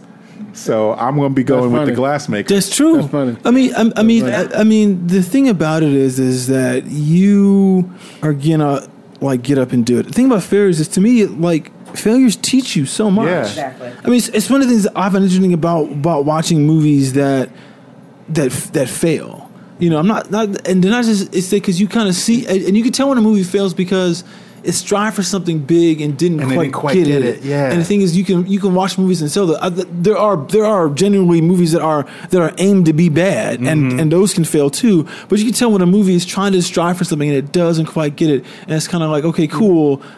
You know what? You put your passion into that, and I, and and, and I can see because of what you did, but it just didn't work, and for whatever reason, so so so go ahead, do the next project, Right. Because because to, 'cause to me, the next project could be something brilliant, Right. Just because because there's, there's enough interesting stuff here, or the the two or the two before that. It's like I'm not gonna say I'm not gonna shut you down. There's no there's no reason to shut you down because you're doing it. you have to lean out, right? You have to actually lean out. I used to have this this thing uh, uh, image of grew up in D.C. Very good mass transit system, so I was a bus riding kid. Like everybody in East Coast is a bus riding kid, Right. Right. The thing is, at certain times of day, that bus ain't coming. Like it might say on the sign that the bus is supposed to be here, Yeah. but Yeah. that bus you see way down the hill that four of them are stacked up, Yeah. right? down, down, like down down the street, right? There's four buses way down there stacked up, so you know it's going to be three hours before this bus is supposed to be here in 15 minutes. It's supposed to be here because these guys went too fast, right? So what do you do? You sit there and wait for the bus, or you start You're like, I could have walked, man. Right. right. Every time you actually start walking, a bus shows up. You have to run back and catch Yes. the bus. Right. You're like but two if blocks you try away. to trick it Yes. and go, okay, I'm gonna pretend like I'm walking, and that'll make the bus come. no bus will come. Right? You have to gonna actually pretend. commit Right. to fuck it, I'm walking, and then you start to walk, and then the bus comes Right. every single time. so I feel like that's a metaphor for life, especially life in the arts. Right? You have to lean out. You have to. If you don't, I don't give a shit what you're going to produce. Uh, Uh, it's always flat. It's always It's, like- boring. it's weird to me when I hear somebody, you know, they'll, they'll say, they'll say something like, you know, oh man, I love that movie, but the ending just sucked, and that movie was horrible because, I, and I, and it's funny. I watched this movie recently called Under the Silver Lake.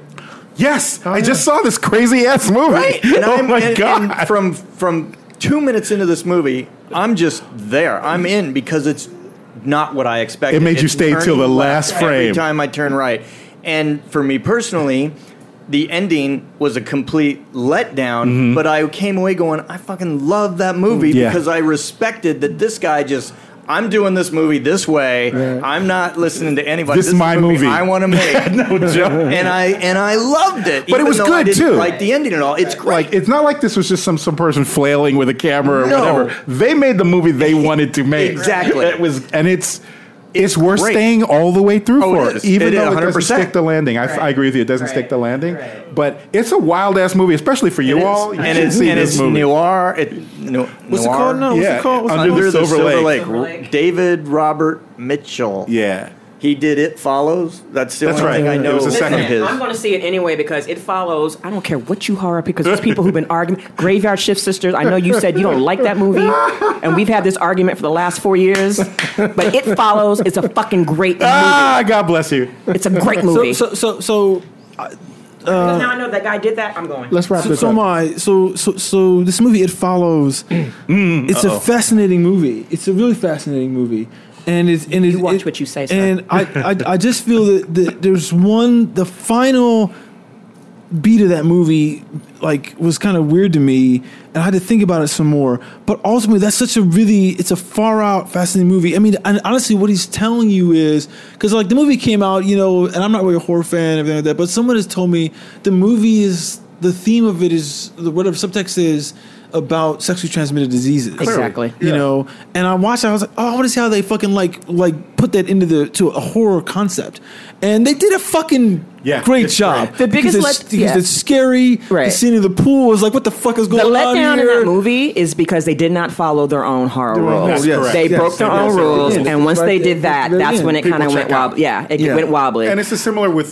the Under the Silver Lake. It's Mm-hmm. like he gets to, to this point where it's clear where you're building up to, and then he takes a left turn. And we're like, why did you do that? is this a sec- is, is this a second film? I think it's It has to be. probably Yeah. It has to second be release. because I feel like maybe if he just gets a friend or two, one of us, to like just read that script because it seems like it's fine it's. See, I he's- am good with it. I just want to see. I feel like You know what? Let me watch the second one because I might just love it and be this like, I don't know what the rest of y'all talking about. That ten years from now, when there's six more, this there's six more movies, whatever they are. Doesn't even matter what the subject matter are. I want this voice in the choir. Yeah.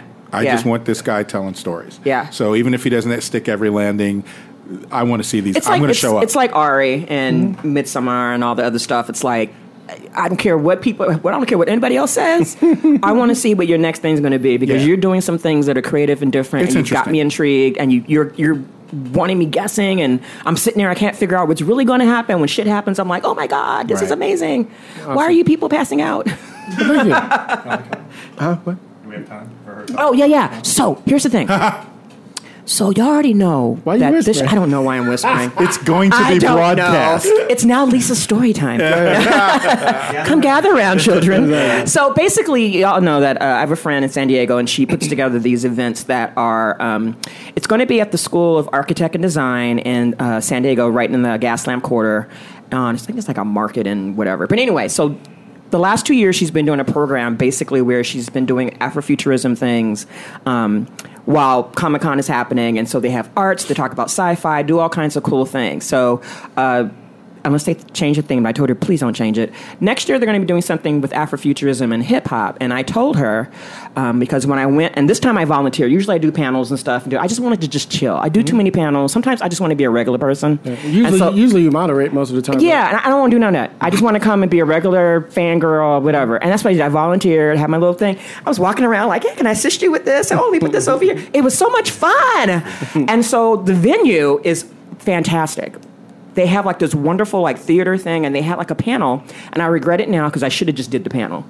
And I didn't. And then when I sat there and watched the panel, and then I went and spoke to my friend afterwards, and I told her, I am so sorry that I let you down. and I promise you, next time you ask me to do a panel or moderate or do something, I'm going to do it for you. So to make up for it, I told her, you know, could, you know, could we? And she's like, yes, I've been waiting for you to say that. I didn't want to like really like push you, but could you bring your people down? So yeah. So what we want to do is we want to do a live. We need like two hours though. Could you see? No, we're going to get two hours. No, she's going to to give us like we're going to do the panel, and then we can have another thing afterwards. Holy so we can do a live taping. We can have a Q and A if you want, and then we can do something afterwards. So basically, we have a block of time, and we actually have the facility. It's like this nice room. It's got the nice panel. It's got the lighting. It's got the seats. It's got the. Spe- it's beautiful Nice. facilities. Like I said, it's at the. I'll show it. Like I said, it's at the School of Architect and Design in um, in San Diego, and they had it wonderful because literally they had the artwork of the students. So they had all these futuristic like architectural things, and they had like a DJ there in the hallway thing. They had like mu- they had music, they had clothes. It was the old school black shit that I grew up with in the '90s. It was like literally you talk about hoteps.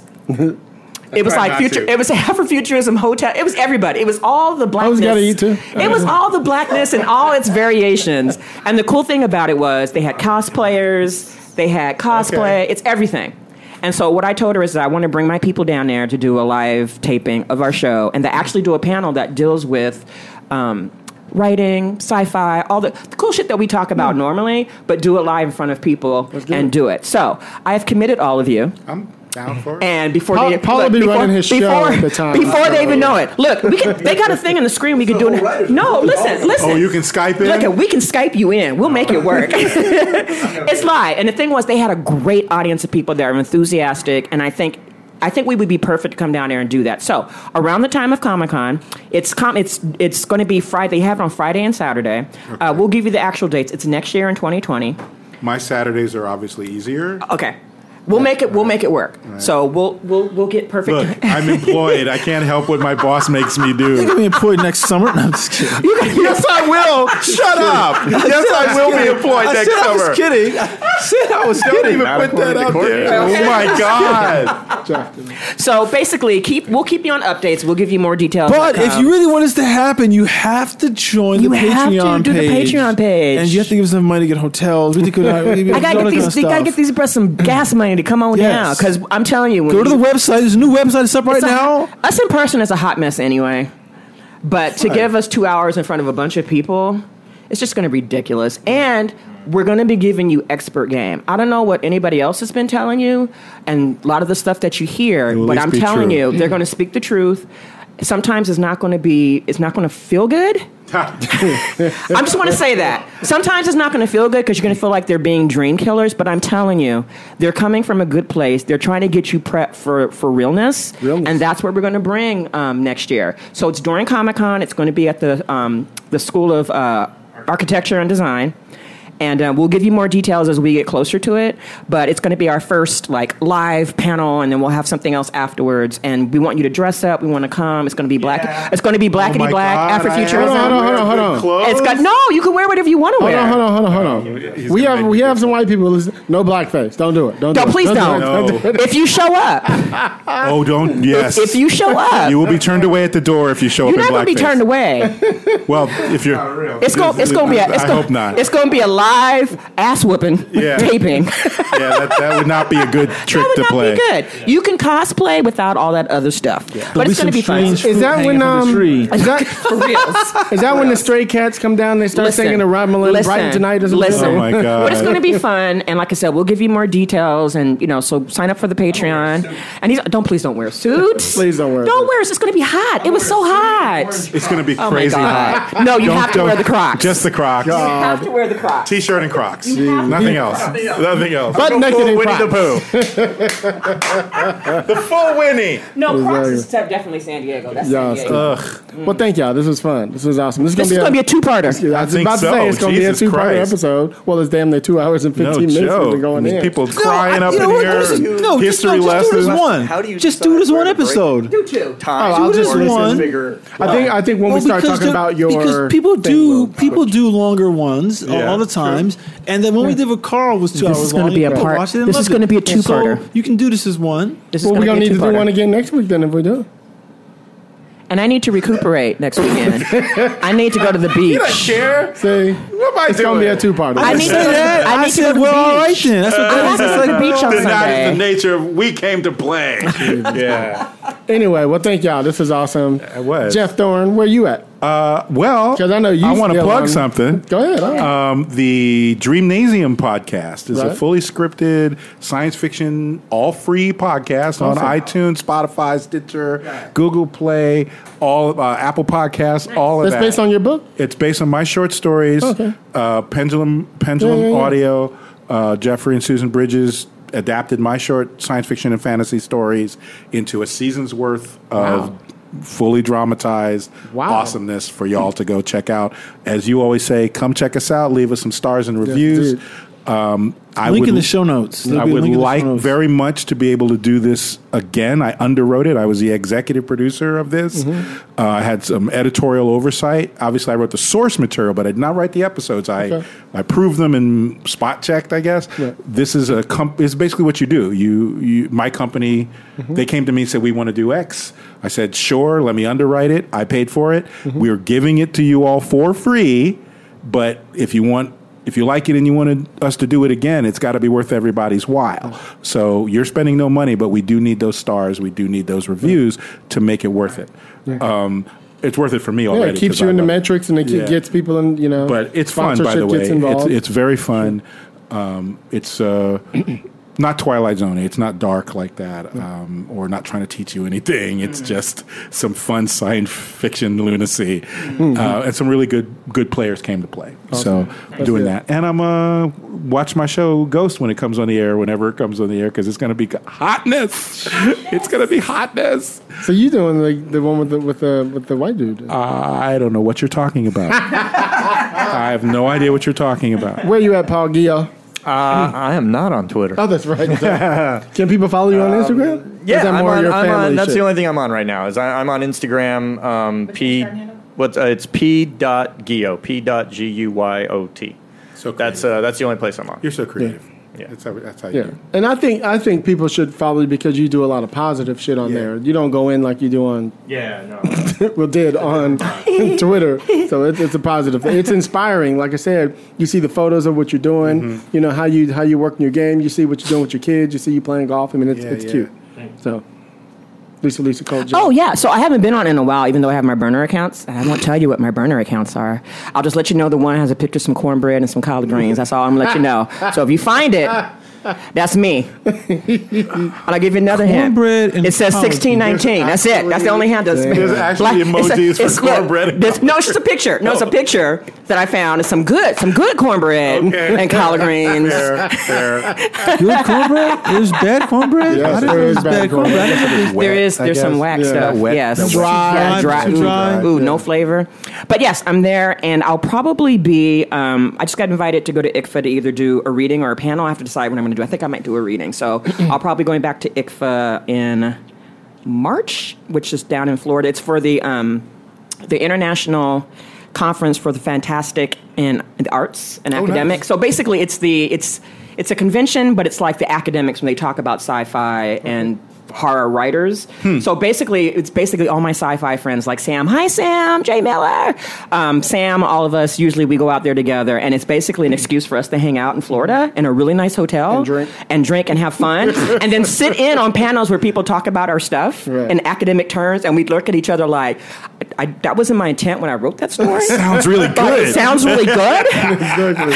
and I've had that happen. One of my short stories, like, oh, I didn't know I wrote that, but I'll, I'll, I'll take credit for it. Oh, yeah. but it's really fun to see academics talk about science fiction and creative process and all that. And usually the big muckety mucks come hang out, which is funny because the big muckety mucks are people I know, so they're not really big muckety mucks to me. Right. They're just you know my peers who just do some cool shit. So yeah, so um, I'll make a decision whether I'll go or not because I really, really. I really, really want to go to some other conventions that I've never been to before and kind of branch out a little bit. So we'll see. And I'm still uh, at What Fresh Hell is This. And then, like I said, I have my burner accounts. I think I have one. My oh, I have my my romance writer one. You guys can follow me on that because that's my nice, safe, clean, lovely, romantic. Do you know how to? do Yes. Safe and clean in a romance novel? Yeah. Okay. No, I write. I write. I write smut. That's like softcore I write porn. no, it's Duh. erotic. No, we have a title. It's erotic romance. Okay. And there's different heat levels. So there's different there's different heat levels. Listen, I do a lot of audiobooks, and Mm-hmm. I have to turn that shit off sometimes because I'm like, okay, I, I love the sword fighting and all the period and all that. wonderful. This woman's voice, all the sultriness, talking Yeah. about how she's It's getting down with wonderful. homeboy. Pass, pass. It's lovely. It's lovely. Yes. So one of these days I'll let you know what my my uh, my other writer name is because I because I you know as you're writing you got to separate the genres and stuff. So I'll let you guys know. I got Chris a question for you. Go ahead. If I did an alternate identity, but it was a female name, would somebody be mad if they found out later that it was actually Probably. Jeff Thorne? Probably yes. Okay, so I won't do that. You can make an alternative different name. Male name. Yeah. Okay. You can. But you know what? You're free to do. You know, as we say, you are free to do what you want. I'm not trying to And just no know that feelings on blowback it. might I don't, happen. want any, I don't want any of that smoke. I'm not trying to get that smoke. You're not trying to catch that smoke. All right. Chris Derrick, where are you at? Uh, where am I? I'm on uh, Twitter and Instagram, uh, unauthorized CBD. Right. But everyone needs to go to It's the quiet to, store to, with to Chris Derrick. screenwriters, screenwritersrr.com and support the show, the Patreon. You'll get something. You know, there, there's stuff on there. There's the t-shirts. There's this new booklet I have, old booklet that no one has anymore called Writing, Writing for Episodic TV from freelancers to showrunners. Just duties and all this kind of stuff. Jeff that, you know- Melvoin wrote that Yeah, Jeff ago. Melvoin wrote this. Who's the- Yes. who runs the who runs the. And Uh, was he running? The, Didn't the- that come out this- in one of the He runs uh, Right. season yeah, three. years Right, ago, and. I was going through something years ago, and I was like, "Oh, this is like Please bring that like this. back. n- They never posted it. They don't post this anymore." He runs. he So- runs season three of Killing Eve right now. Yeah. Oh, So, there's that's a- why that's why I'm running the education committee. So So so this is available on the website. Okay. So someone's gonna so support us so so we can come support down because you can down. come see us live Let in me get person. a photo of that. So I Yeah, can- yeah. I'll send you a photo. Okay. Cool. Send you a photo, and then yeah, unauthorized CBD, and then that's it. Awesome. You know. Cool. And our Patreon is on there. You said. It's going to be on the link. It's going to be That's the show right. notes and on the website, screenwriters rant, uh, screenwritersrr.com. That's cool. We, we got a website. Ain't that a bitch? Look oh, Only took us y'all. five years to get one, but you know. Wait, have you been around five years? yeah, now? bitch. We've been around that long. Wait, wait. To think that you had to bribe. 2014. Listen, listen, y'all. Hilliard had to bribe me with food. He took me out to breakfast. He said we should meet. I said, "Is there food involved?" And he said, said, "We going to lunch, bitch, We yes." going to lunch." And he took me. He plied me with food and orange juice, unlimited orange juice, Okay, and waffles, and pancakes and waffles shit. That's unfair. and turkey sausages. And he said, "Look, bitch." I want to try to do this podcast, and I want you. It's the conversations, and I'm like, can I just be? Do I have to be nice? Nope. Do I have to? Are we really going to do? And the fact that I'm sitting here thinking five years from the first time I walked in and put those headphones on and made those predictions when I said we was in the living room before, Listen, I was in the living room and I said Right. Lupita Nyong'o is going to win the Oscar, and I'm going to tell Yes, you she why. did. She going to snatch it from Chiwetel Wow. because she's the heart of that movie. And God damn it, if it did not happen, Right. and I gave you my reasons why, Right. She's fine. and she's wonderful. Interesting. That's hilarious. Yeah. And I am your host, Hilliard Guess. You guys can find me on Twitter at Hilliard Guess. You guys can follow the show, Screenwriters RR on Twitter. Any questions, screenwritersrantroom at gmail.com. Please go on iTunes, Stitcher, Apple Podcasts, Spotify, whatever you listen to. Give us a five star review. We need that for the metrics. He already gave us a Patreon. Don't forget to donate or subscribe. What do we call it? Support, donate, support, do what Yeah. you want to do. Look, there's gifts on that you can get, so do what you want. Yeah, yeah, get Do them shirts. Get them shirts. Get the shirts. Um, big shout out to the we had a, we had a group of people in here sitting today. We had Jasmine, I'm sorry, Francine, and we had of course Richard, motherfucker, in here, um, and, then we had Janelle, uh, Janelle Burke from New York. She came in today to hang with us today. So thank you guys, appreciate it. Yay. And she brought the dogs And donuts. and donuts. Thank you for the Which donuts, Richard. eat. Everybody, and I'm gonna try. I'm gonna try to fit one of her dogs in my my bag. I'm sure one of them can fit. little And tiny if that stuff. one tiny one that kept licking my feet and giving me foot massages the whole entire time, and that what was that? oh, okay, never mind. I guess I'll put you in my purse, Paul. anyway, so everybody joining with us, and uh, just before we go, just want to say, Paul, tomorrow go and fucking kill it, so we can get this room going. Let's go. Thank you. Um, um, so everybody joining me, everybody, y'all know how the thing go. so y'all know how we do it on the rant room. On this show, we keep it real, we keep it opinionated, we keep it what? Everybody, What kind of forever. Peace, y'all. I'ma say what I feel. And I promise to keep it real. Welcome to the Red Room.